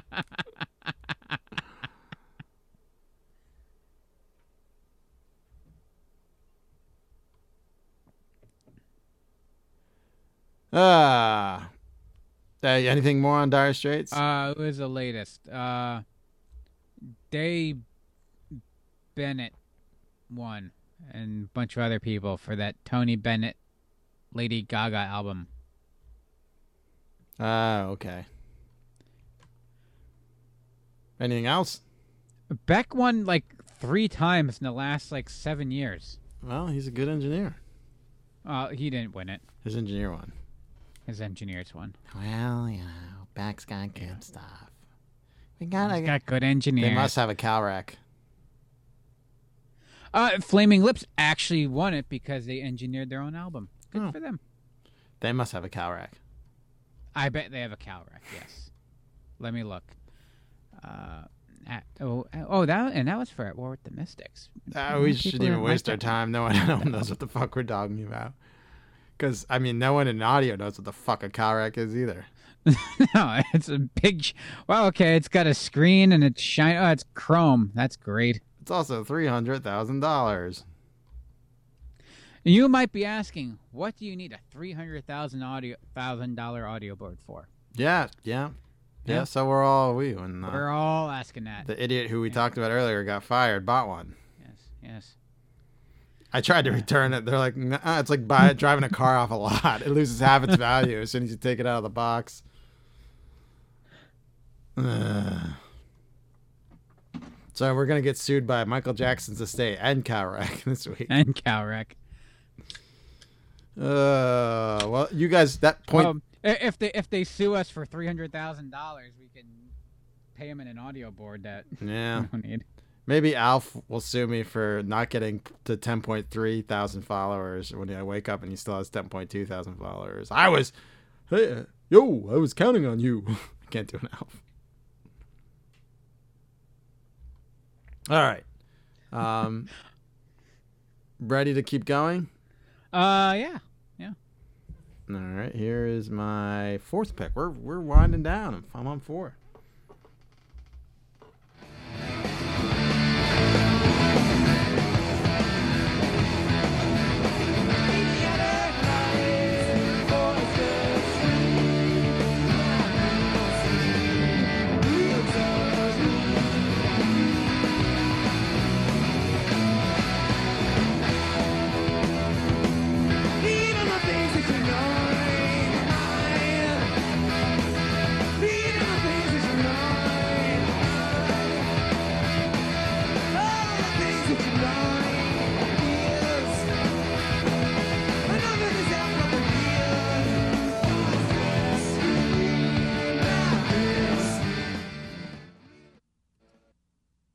Squeezer, let me take you back to 1995. Okay. A beautiful era. Let me check my weird book to make sure I'm in the right timeline. All right, so yes, I was in seventh grade. It was April of 1995. Squeezer. Mm-hmm. Uh, I was at a Saint. I was kicked out of Catholic school just a few months earlier. Uh, I was a big Dennis. I was loved the NBA, and I was a Bulls fan, and I was a big Dennis Rodman fan. He was still on the Spurs, and he did a commercial with David Robinson eating Pizza Hut's new stuffed crust pizza. Squeezer. Mm. And it, I, all I wanted was Pizza Hut's stuffed crust pizza. So I remember it was like raining earlier in the day, and I was outside playing basketball in the driveway. And when it, you know, the, it's wet outside, your hands get like covered in filth. You know what I mean? Yeah. Yeah. And the pizza came, and I went inside, washed my hands, and I started eating it. And it was like delicious because it's got mozzarella cheese in the crust. First time ever stuffed crust pizza. Then all of a sudden, I started feeling really dizzy, Squeezer. Like I was sitting at our kitchen table. We had a ta- like a, our kitchen was very small. We had a table in there, and underneath it was the, the phone, uh, upstairs phone. Yes, there's upstairs phone. There's a downstairs phone and an upstairs phone. Uh, and I was underneath the upstairs phone. And my parents were in the dining room that was just like in the room next to the kitchen. There was like a small half wall divider. Mhm. And I was like, I feel really dizzy. And next thing I knew, I, I, I, I like was down on the ground. I don't remember anything after that. Apparently, I had a seizure squeezer. Oh no. Yeah, uh, I was. On, let me look up how old I was in my book here. I was 12 years old, and uh, going on 13. And from what I learned 10 years later from a uh, neurologist, I suffered from migraines, Squeezer, as a kid growing up. And when I hit puberty, I went from the shortest kid in my class to six foot tall and wearing size 13 shoes. Like, I grew like a fucking monster. And my puberty hit me so hard, my migraines would trigger seizures. My, my brain would just short circuit. And I only had maybe six my whole life, and I grew out of them after 21. But um, yeah, I had a seizure, and- so I stopped breathing. This was the worst one I ever had. I stopped breathing, and there was an EMT who was friends with my dad down the street. He came down, resuscitated me. My dad was like having a panic attack. Casey, our dog, was like jumping everywhere. Uh, my mom was freaking out. They had an ambulance come, loaded me in the ambulance, took me to the hospital on 17th Street by the fairground squeezer, and they ke- kept me admitted because they didn't know what the fuck was wrong with me. That's where I was born. Yeah, that's where I was born. I I think everyone was born. Yeah. Yeah, it was like the only hospital in town. Yeah. So, um, I'm in there and I'm 12, but I'm cuddling with this little uh, polar bear stuffy I got from a McDonald's Happy Meal. Eh, you know, you're 12 and 13. You try to act old, but you, you know, yeah. But you still want to cuddle with your stuffies. And I had this little, this little polar bear stuffy, and I actually have it in a, a one in the bag still in my office because I remember I was in the hospital. My, I was so like scared. I was in the hospital, and I, the only thing I had was a little tiny, like three inch polar bear stuffy. Uh, because they brought me a Happy Meal in the in the hospital. Chicken uh-huh. nugs, obviously. And my mom at that point was thought like I was dying. She didn't know, so she was like offering to buy me a Game Gear. um, she was uh, she was offering anything, and my dad went out to Clover and bought me and my brother. Uh, I don't, I don't, I'm sure they bought Lisa something else, but he bought me and my brother our first ever Sony portable Discman CD players. And at that point, we didn't have a CD player in the house. And I don't know which two CDs he got Chris, but he bought me The Best of Billy Joel and Aerosmith Classics Live Volume 2 because he knew I loved Aerosmith. And it was the first CD I ever owned was Aerosmith Classics Live Volume 2 and I played the hell out of that album. And uh, I knew Aerosmith for their 90s resurgence work for Get a Grip and um, great their greatest hits album. I did not know them for their earlier stuff, and this album introduced me to their earlier stuff, and I loved it. I was a big fan of Aerosmith's Squeezer. Um, I uh, got sick in the hospital and was out with the flu at home. Uh, so there was a lot. I remember renting Ken Griffey Jr.'s baseball for Super Nintendo. I eventually was able to take money I had saved that they were going to make me pay for college with and go to Lanco to buy myself a Game Gear. I got my my Game Gear then too at the Lanco in Dorneyville. Uh, but yeah, they really were like like you know, they didn't have a lot of money, but they were offering me anything. that I was to die. Uh, yeah, I'm still here. Oh, I wasn't are. allowed to ever eat stuffed crust pizza again though. Fuck, that was that was like banned from our house. I, I didn't eat it again until like 20 years later. But yeah, that's how. it's like me looking at crab legs. Yeah, it was. Uh, sorry, that was an intense story, everybody. But it's how we No. got to me getting my first guilt is what how you got presents from your your parents after the age of like 10 when you weren't cute anymore. You had to find something. Yeah, so you either saved your money and by doing chores around the house, or you almost die and they felt guilty and they buy you things. Eh, some things are easier than others. Yeah, yeah, that's true. All right, like like listening to this album. Oh, I disagree.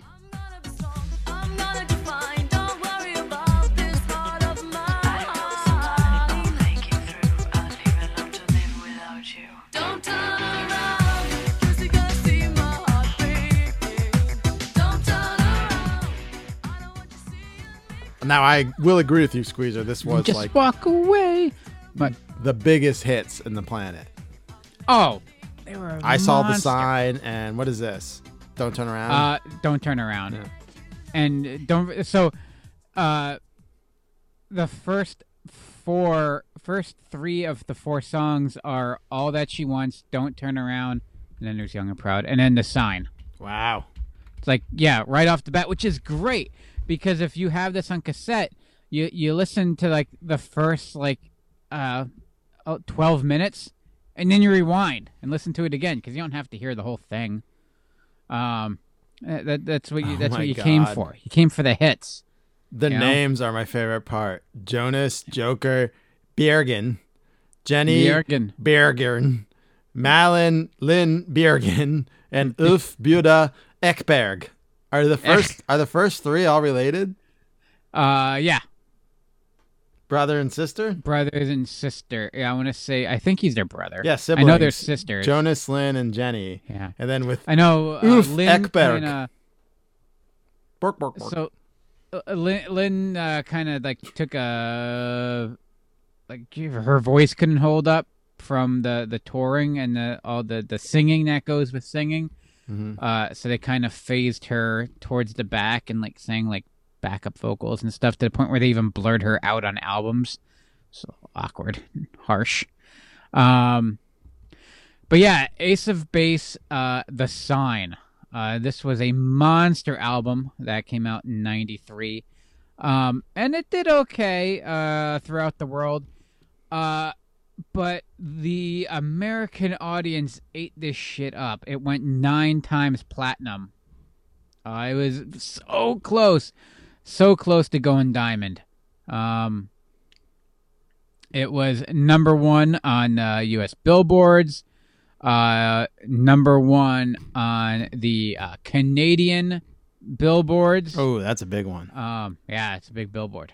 Uh, So now I, it's I just, just assume it's made with giant logs. now it's just Jonas Berggren and Elf Ekberg. Who sings? Yeah. Uh, I don't. They probably just play. they probably just have a recording of their sister. Okay. Play it. like it's literally a tape recorder sitting on a stool, and he, before he plays, he hits play, and they just play along with the recording for singing. I don't know. Yeah, I don't know what they do now. I haven't really followed uh, Ace of Base uh, post. Uh, I don't know what was uh, what was the Cruel Summer on. That was their album "Cruel Summer." It looks like "Flowers" and "Cruel Summer." You followed them way longer. I had the song. I had the first three songs you talked about, and I never heard another song from them. Uh, yeah, flower. Uh, flowers was cause what was uh? "Life is a Flower." Oh, they they uh, covered "Cruel Summer" by Bananarama. Yeah, that I was a big hit. Actually, I think it's a better version. Not gonna lie. Mm, I love. Um, oh, and uh, beautiful life. That was that. Well, that was off. That was off the bridge. Yeah, Uh, right. It's a beautiful life. oh, oh, oh. Oh yeah. Oh, that was Yeah. beautiful rendition, Squeezer. Uh, You sh- they should wait. Hold on. Someone get uh, Oh, Ulf Ekberg and- get and Bjorgen and Jonas Berggren on the phone and be like, "Squeezer's your new uh, Jenny and Linn Berggren." Ladies and gentlemen, Jonas Berggren, Ulf, and Squeezer Squeezer. Squeeze. Squeeze. It, we gotta. How do you how do you uh, Bork, bork, uh bork, bork, bork. Nordicize uh, Squeezer? Oh, Squeezer. Oh. you got to get that a Squeezer. squeezer. Squee. You got to put the V in there. Squeezer. Squeeze. It's a can't squeezer. it. Bork, bork, bork. Squeeze. I can't. Squeezer. Squeezer. Would you like a Swedish meatball? Bork, bork, bork. yes. Yes, I would. Wait. We could go Not- to IKEA. The Now, now I'm offended. It's not the, gonna work. the new president sorry. of did you hear about the new president of Sweden, Squeezer? Uh, no. He's the former CD, CEO of IKEA. That makes sense. The problem is he's having trouble putting together his cabinet.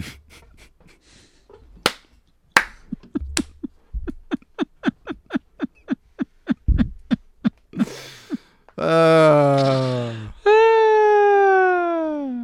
that's the one I had in the in the in the chamber. Not for this. It's just I read it on dad dad jokes waiting. dad jokes on Instagram, and I was like, oh, this this will work here.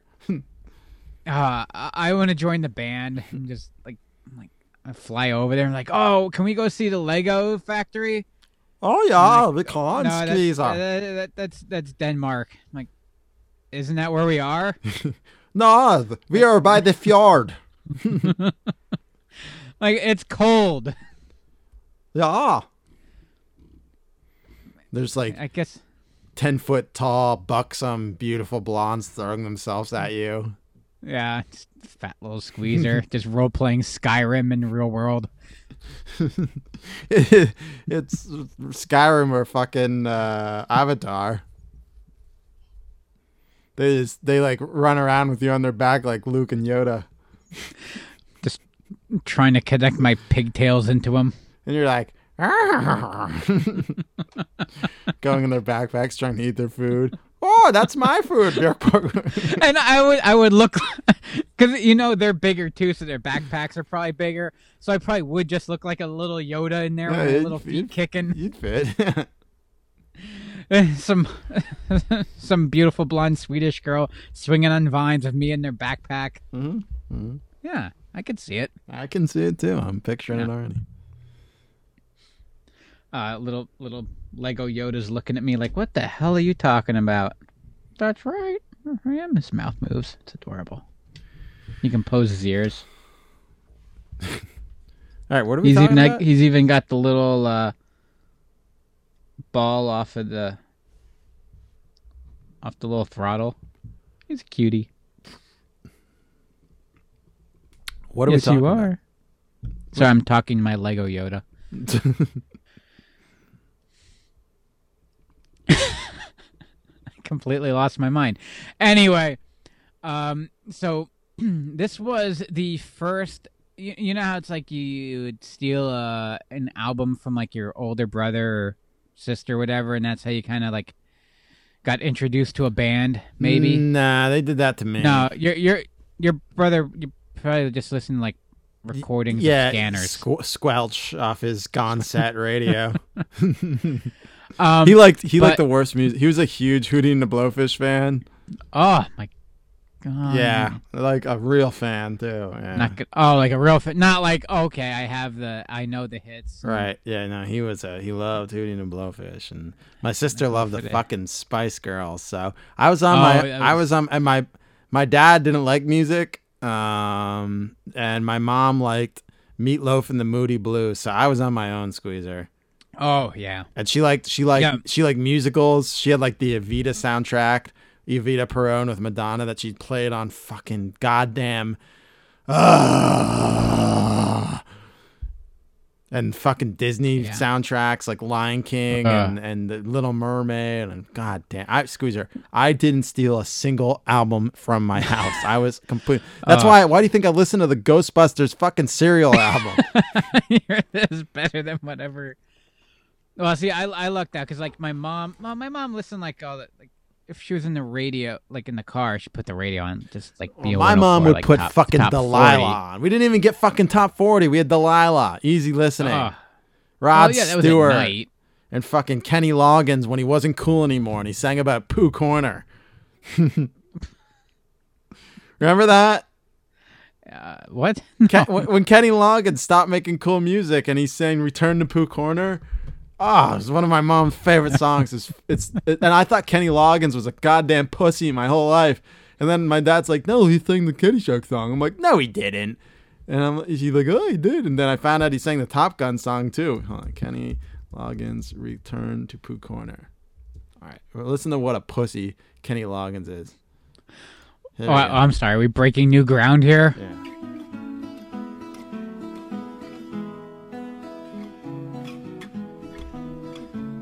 It's it's bad. He had a whole song of pussy songs, like, an album of pussy songs like this. Yeah, a Winnie the Pooh song. Posing our questions to our Dior as our days disappear. Oh, I can't take the guitar. Fucking uh, this. I can't take the strings. It's like it's, like, it's going cutting right through me. That's awful. Oh, sorry. Ugh. Can't listen anymore. He had a whole fucking album of pussy songs, and she also like Eric Clapton when he went pussy and did a fucking uh, unplugged Layla.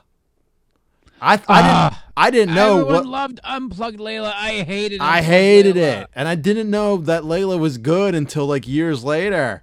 I didn't. know I thought Layla was like Layla. Da, dun, dun. I Ah, got see, you now on my knees, baby. Da, I, I grew up with it. I was named after that album. No, Derek and the Dominos, the real one. Yeah, the real one. Yeah, Yeah. the real. like, I grew- Ba-na-na-na-na-na. that that box set. My dad would sit there with his orange Sony headphones on and just kind of space out and relive better times while Yeah. I was running around the house like an asshole. Turns out Derek and the Dominos and Cream were fucking awesome, and then Eric Clapton after his son jumped out of a goddamn Tears in Heaven. Oh my god. Yeah, Would you know my name? But that was all Delilah played, Squeezer, and that's all I knew of these people. I thought they were pussy rockers. I oh, didn't don't real- forget Change the World. Ah. Fucking uh, Michael what, Jackson.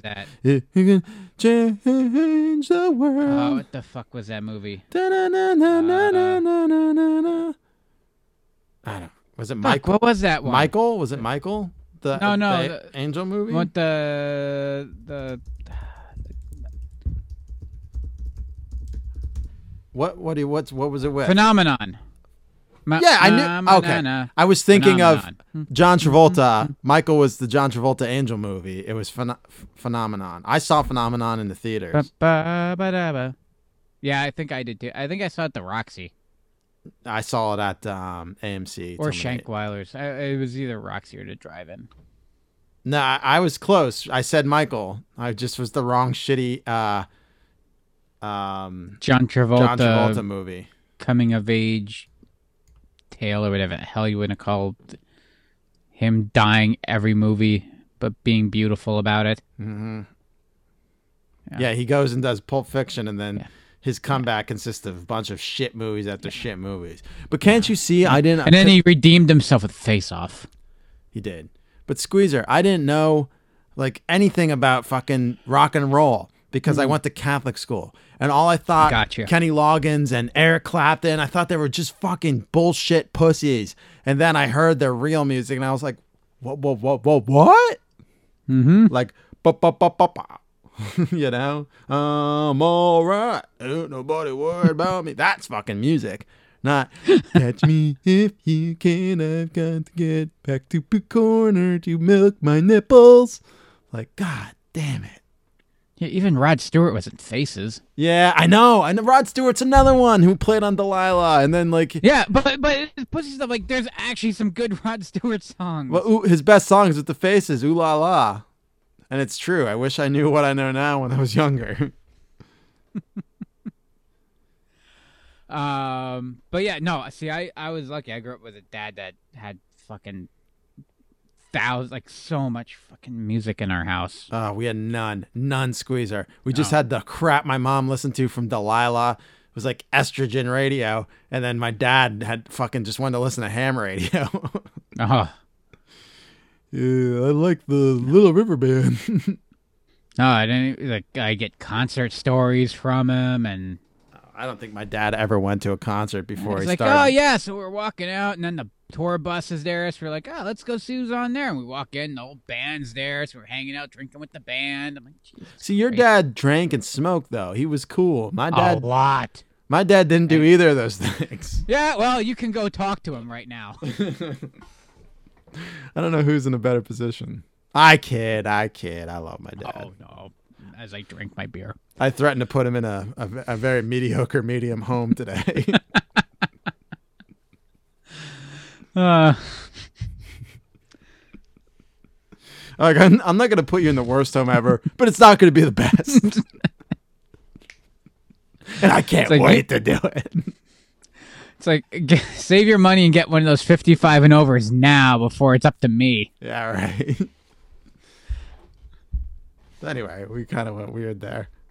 yeah. It was, anyway, uh, we're oh yeah, because I was saying. What were we you even talking about? You were talking about- stealing, uh, albums. Ace of, yeah, Um, stealing albums, and I, I, I Hey, went this to. is actually my sister's, and I stole this from her because I actually liked it. I get it. It's good, but Yeah, it was Again. good. But then you realize you didn't have to because then you just make a copy of it. My sister was the luckiest music person in the family because she got she knows like she would impress guys in college by knowing the lyrics to every Sublime song because of me.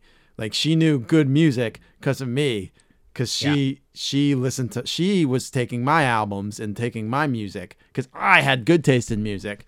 My brother, my dad, my mom, unfortunately, had zero taste in music.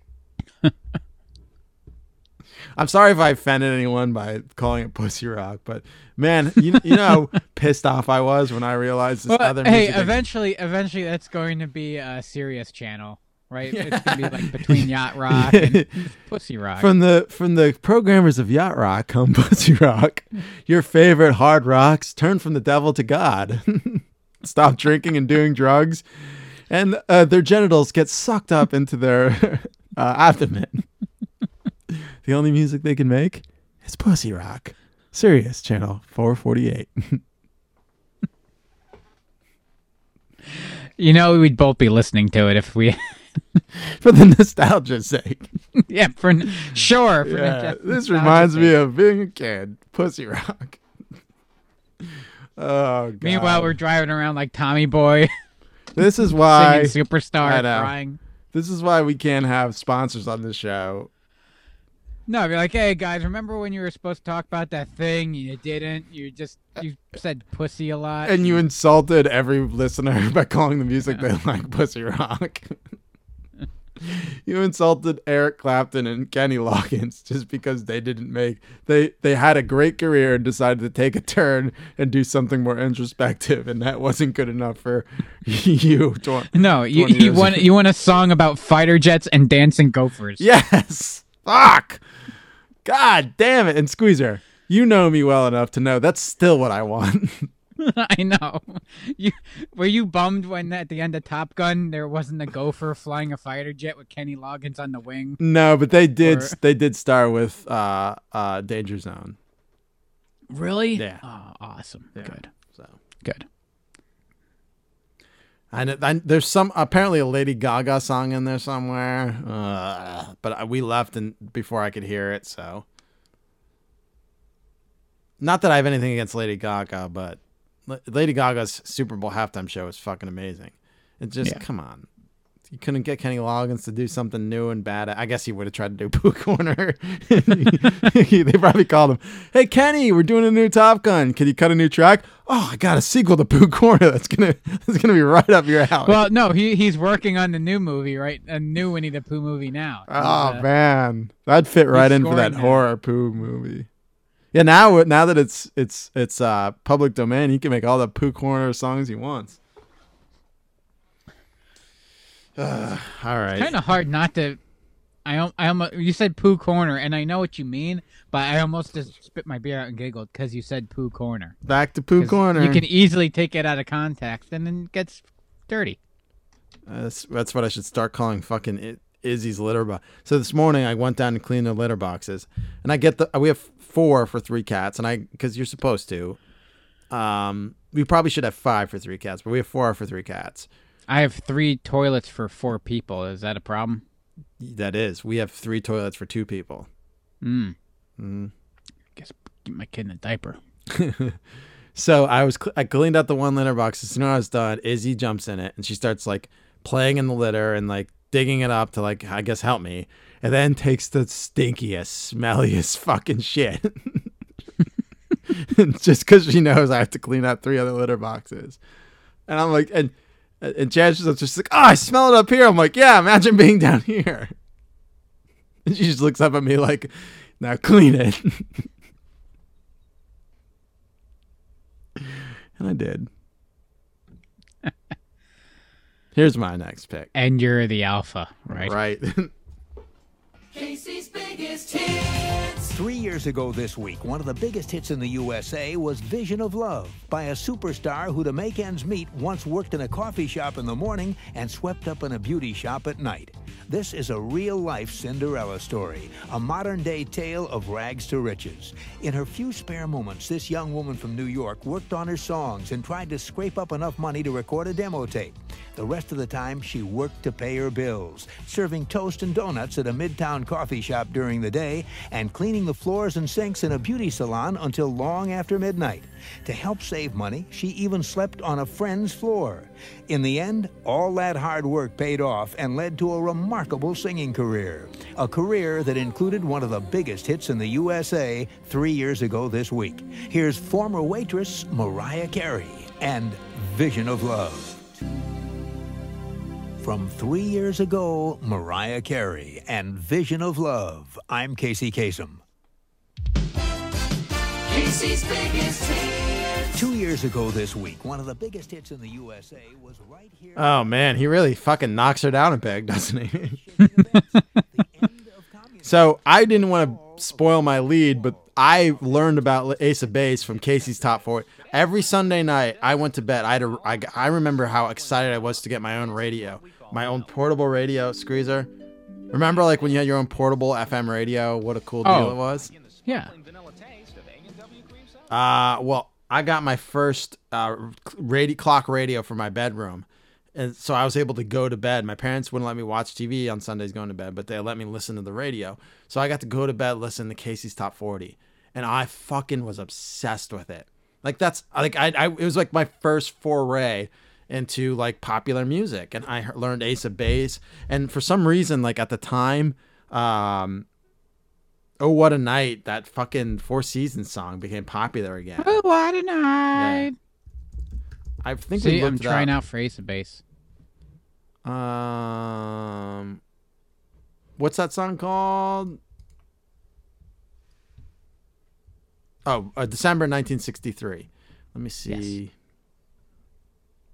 In 1993, uh, re-release spent 27 weeks on the Hot 100, peaking at 14. So it was 1993. Why? They re-released it. Now is it? Yeah. Wow. Yeah, I remember, and I liked it. It was on Casey's Top 40 all the time. And I had no idea. The, Yeah. the song was fucking back from 1975. It was 20 years old at that point. Jeez. Yeah, so uh, I shit, I thought I was listening to Casey's Top 40 like later than that, but I guess I was 93. So yeah, 93. I was 11. I'd go to bed and I want to listen to Casey's Top 40.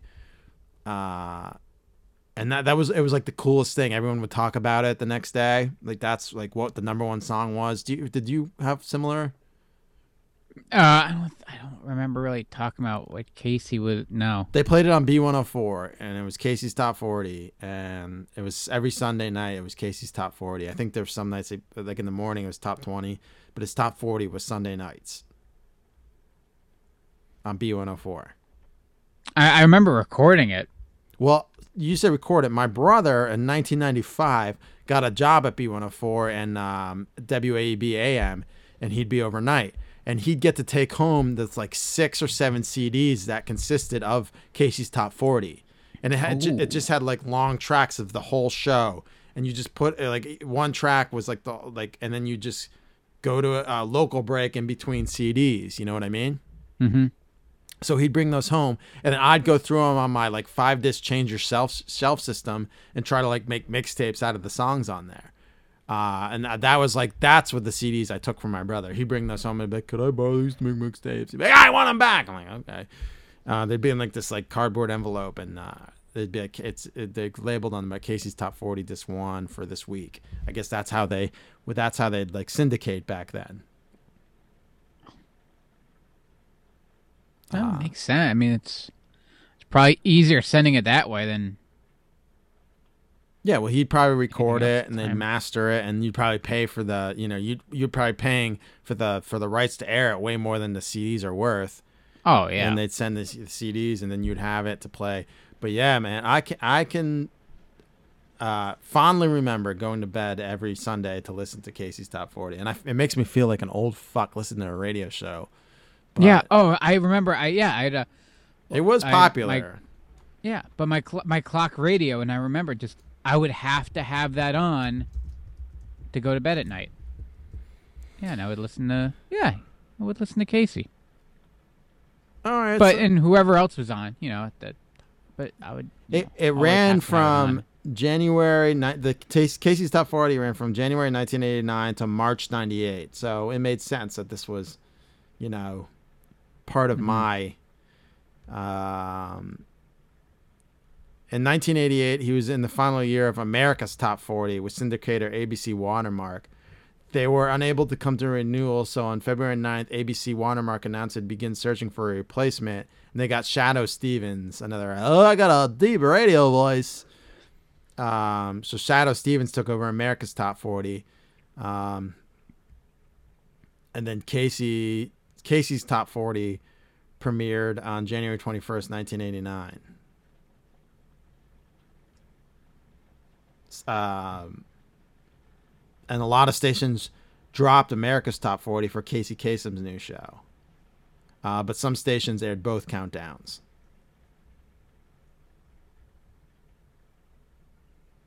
And he'd do the whole talk up like you just heard of Mariah Carey got her job working as a waitress serving toast and donuts, and during the day and at night would clean out sinks often past midnight. She'd save money by sleeping on the floor of her friend. That stupid fucking cunt waitress is now Mariah Carey. Whoa. but that's kind of like he's like taking her down a notch. Yeah, you yeah. know what I mean? He'd do trivia, top 40 concert calendars. So last week's top three was a feature. Uh, the jingles, droppers, biggest movers, and longest charting songs were always a thing. Requests and dedications were always a thing, just like Delilah. Uh, the affiliation you know, always mentioned, like the affiliations from all around the country. A great station downtown Pennsylvania, B104. Ah, fuck, I fucked that. Did you ever hear Casey Kasem fucking it up? The recordings? yeah. Uh, other charts, he'd read from other charts. Spe- special reports, usually at least once per episode. Kasem would break down from the countdown and report an item of relevance, a snippet of music news, or field a listener question. Trivia quiz, he'd uh, multiple choice qu- trivia question. That was before a break, and then he'd answer it after the commercial. Uh, the concert calendar, and then the closing. Uh, the final segment of the countdown featured the top two songs in the survey, just as he did with America's Top 40. After playing the number one song of the week, Kasem would read the show's credits and sign off with his trademark keep your feet on the ground and keep reaching for the stars. He'd usually add and keep your dial radio tune right where it is. Keep listening to Casey's Top 40. Next week, here on B104. My uh, Casey Kasem's not bad, is it? No, so uh, I mean, if side by side, uh, we'll see. But No. Well, we'll have to dig him up. Uh, I didn't know I was listening to the voice of Robin from uh, the old Batman cartoon I love so much either. Oh yeah. Now on with the countdown. Gee, Robin, or gee, Batman, what's Joker doing? He was a little higher pitched. He was a Lebanese squeezer, Casey Kasem. Yes, I, I, I learned that during the whole end game form. Yes. Um, Helen and Amin Kasem were grocers. He was named after Mustafa Kemal Atatürk, a man Kasem said his father respected. Kasem's parents didn't allow their children to speak Arabic and insisted they assimilate to American life. And man, did Casey not do that, huh? I mean, he, yeah. His name was Kemal Amin Casey Kasem. Huh. And he was known for playing Norville Shaggy Robert Rogers on Scooby Doo and Dick Grayson Robin in Super Friends. But most likely, America's top 40. Now, on with the countdown. And that's all I've got for this pick. Rip Casey Kasem, man. That's some. I still remember some of my best memories in those few years. Just being excited to listen to the countdown, and when I got my first shelf system from Service Merchandise, like recording it every week to make mixtapes. Mm-hmm. And he was in Ghostbusters. Then they got a call from Yeah, the producer of he the was band in called Ghostbusters. Heart. He had heard the song in an old demo tape and he loved it. The writers tried to discourage the producer from recording it.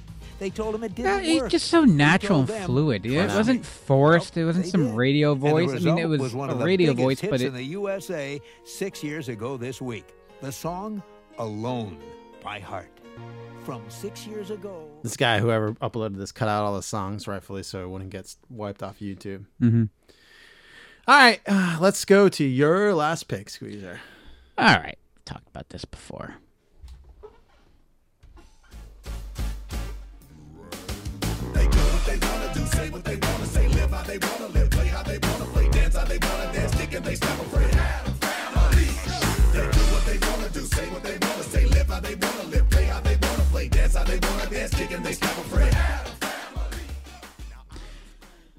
All right.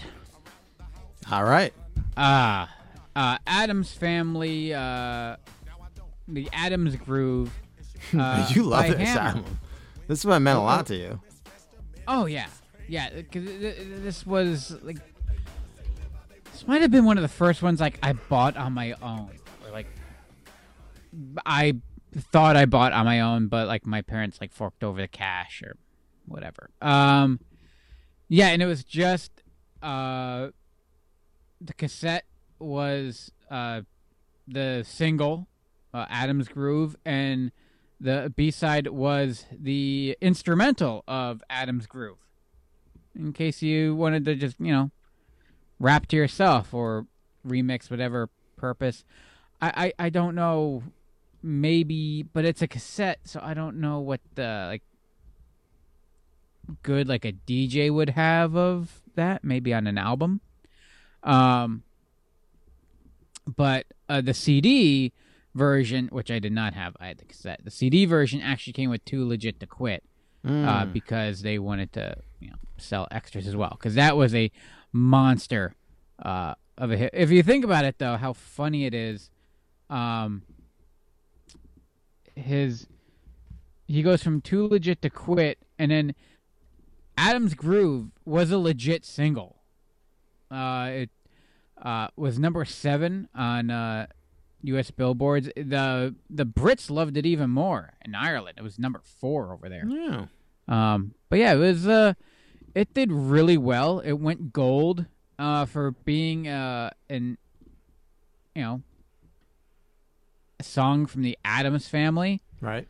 Uh, yeah, it did surprisingly well, and yeah, it came in the little cardboard sleeve, uh, with hammer. And, Oh, the uh, single?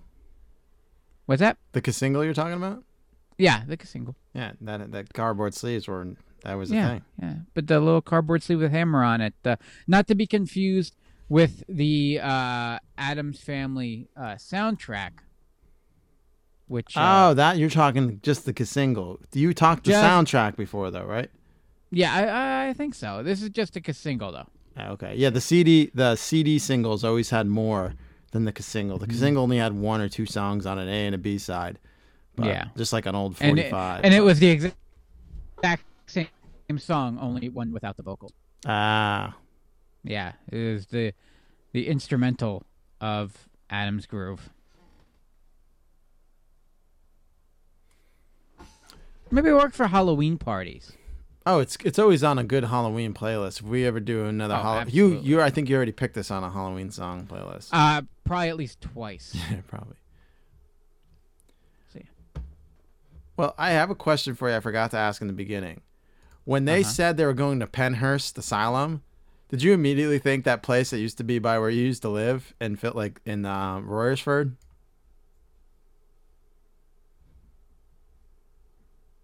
Pen in Royersford. Pe- uh, it's like Spring City, actually. But it's near like it's not far from Pottsville, and it's it's like an actual haunted uh, uh, old mental facility, Pennhurst Asylum. Oh. And I'm like, oh shit, they're going to Pennsylvania again because they went to Pennsylvania in season two with uh, L in uh, number eight. But now they did, and I guess there's a Pennhurst and Hawkins East two. Ah, gotcha. Uh, I actually looked at a. Was it? Did I look at a place in Spring City? No. Yeah, I, ac- I actually did look at a house down there once, Yeah, it's like but it's, the roof was caving in, so I didn't buy it. yeah, it's really it's really it's like right up from Royersford, but below like the Limerick, uh, uh, not as far as the Limerick um, power plant and the Philadelphia Premium Outlets. Well, actually, that's if you're coming from 476. If you're coming from Pottstown, it's further. Yeah. Than uh, Further. Oh, it's actually in uh, Springford uh, School District. oh, there you go, Springford, There you go. Royersford. There's uh that's where uh my uh Outback is, where I got married. And there's also a great uh Best wedding ever, Outback Steakhouse. Kintako Hut uh down that way too. Hey, I had the the French onion soup at Outback like a month or two ago, Squeezer, and I'm now wondering why you didn't have any French onion soup at your your wedding. Sorry, uh, I'll talk to Mrs. Squeezer and we can get married again, and uh, we'll Renew sure the French onion soup this time.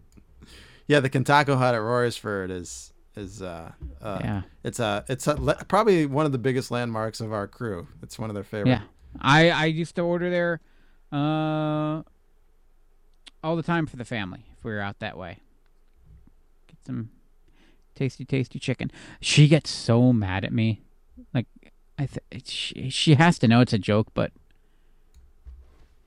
it's because it's not a joke. I I don't want to ruin it for people. I definitely got married in an Outback, but when I bring that up, she's like, "We did not get married in an Outback." I'm like, "Of course we did, honey." I know. Well, I I was the one who started the joke yes, it's fantastic. because you're like, hey, the post uh the post reception party is at Outback, and I'm like, your reception's at Outback, and you're like, that's not what I said.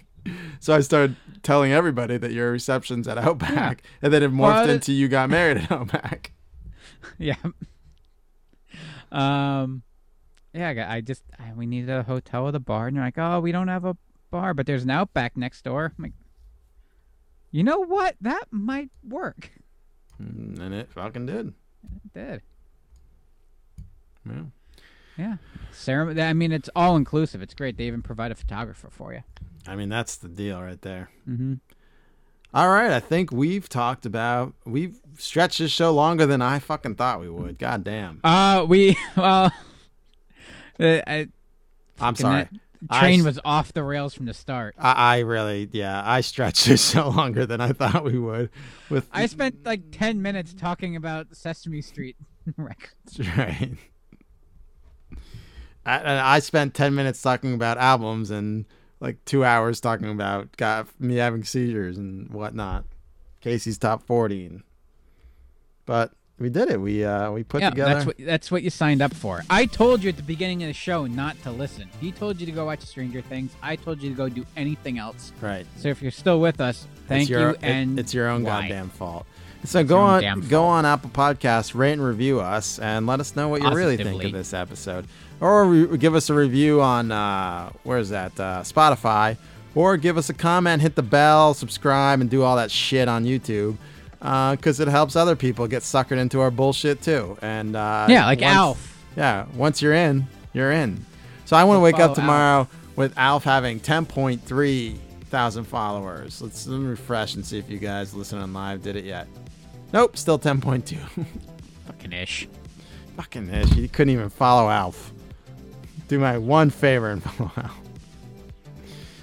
All right. Um, that's all we got this week. We'll be back next week with uh, another Jurassic Park show leading up into Jurassic World. And then I have to figure out what we're doing for the summer. I can't tell you what we're doing yet because I have not figured it out yet. But I have an idea. I have an idea. I, I pitched it kind of Squeezer the other day, and he was eh, wishy washy on it, but I think I'll sell him. Was I? You were kind of like, well. But then I explained it further, and you're like, oh, okay. I Oh yeah, it." yeah, yeah, yeah. Oh yeah. Uh, at first I'm like, I don't know if I can do that, but when you like broadened it out to that, I'm like, oh, I can do that. Yeah. Yeah. All right. Well, uh, that's it. I'm RK. And I am Squeezer. See everybody. And don't forget to follow Alf on Twitter. Yeah.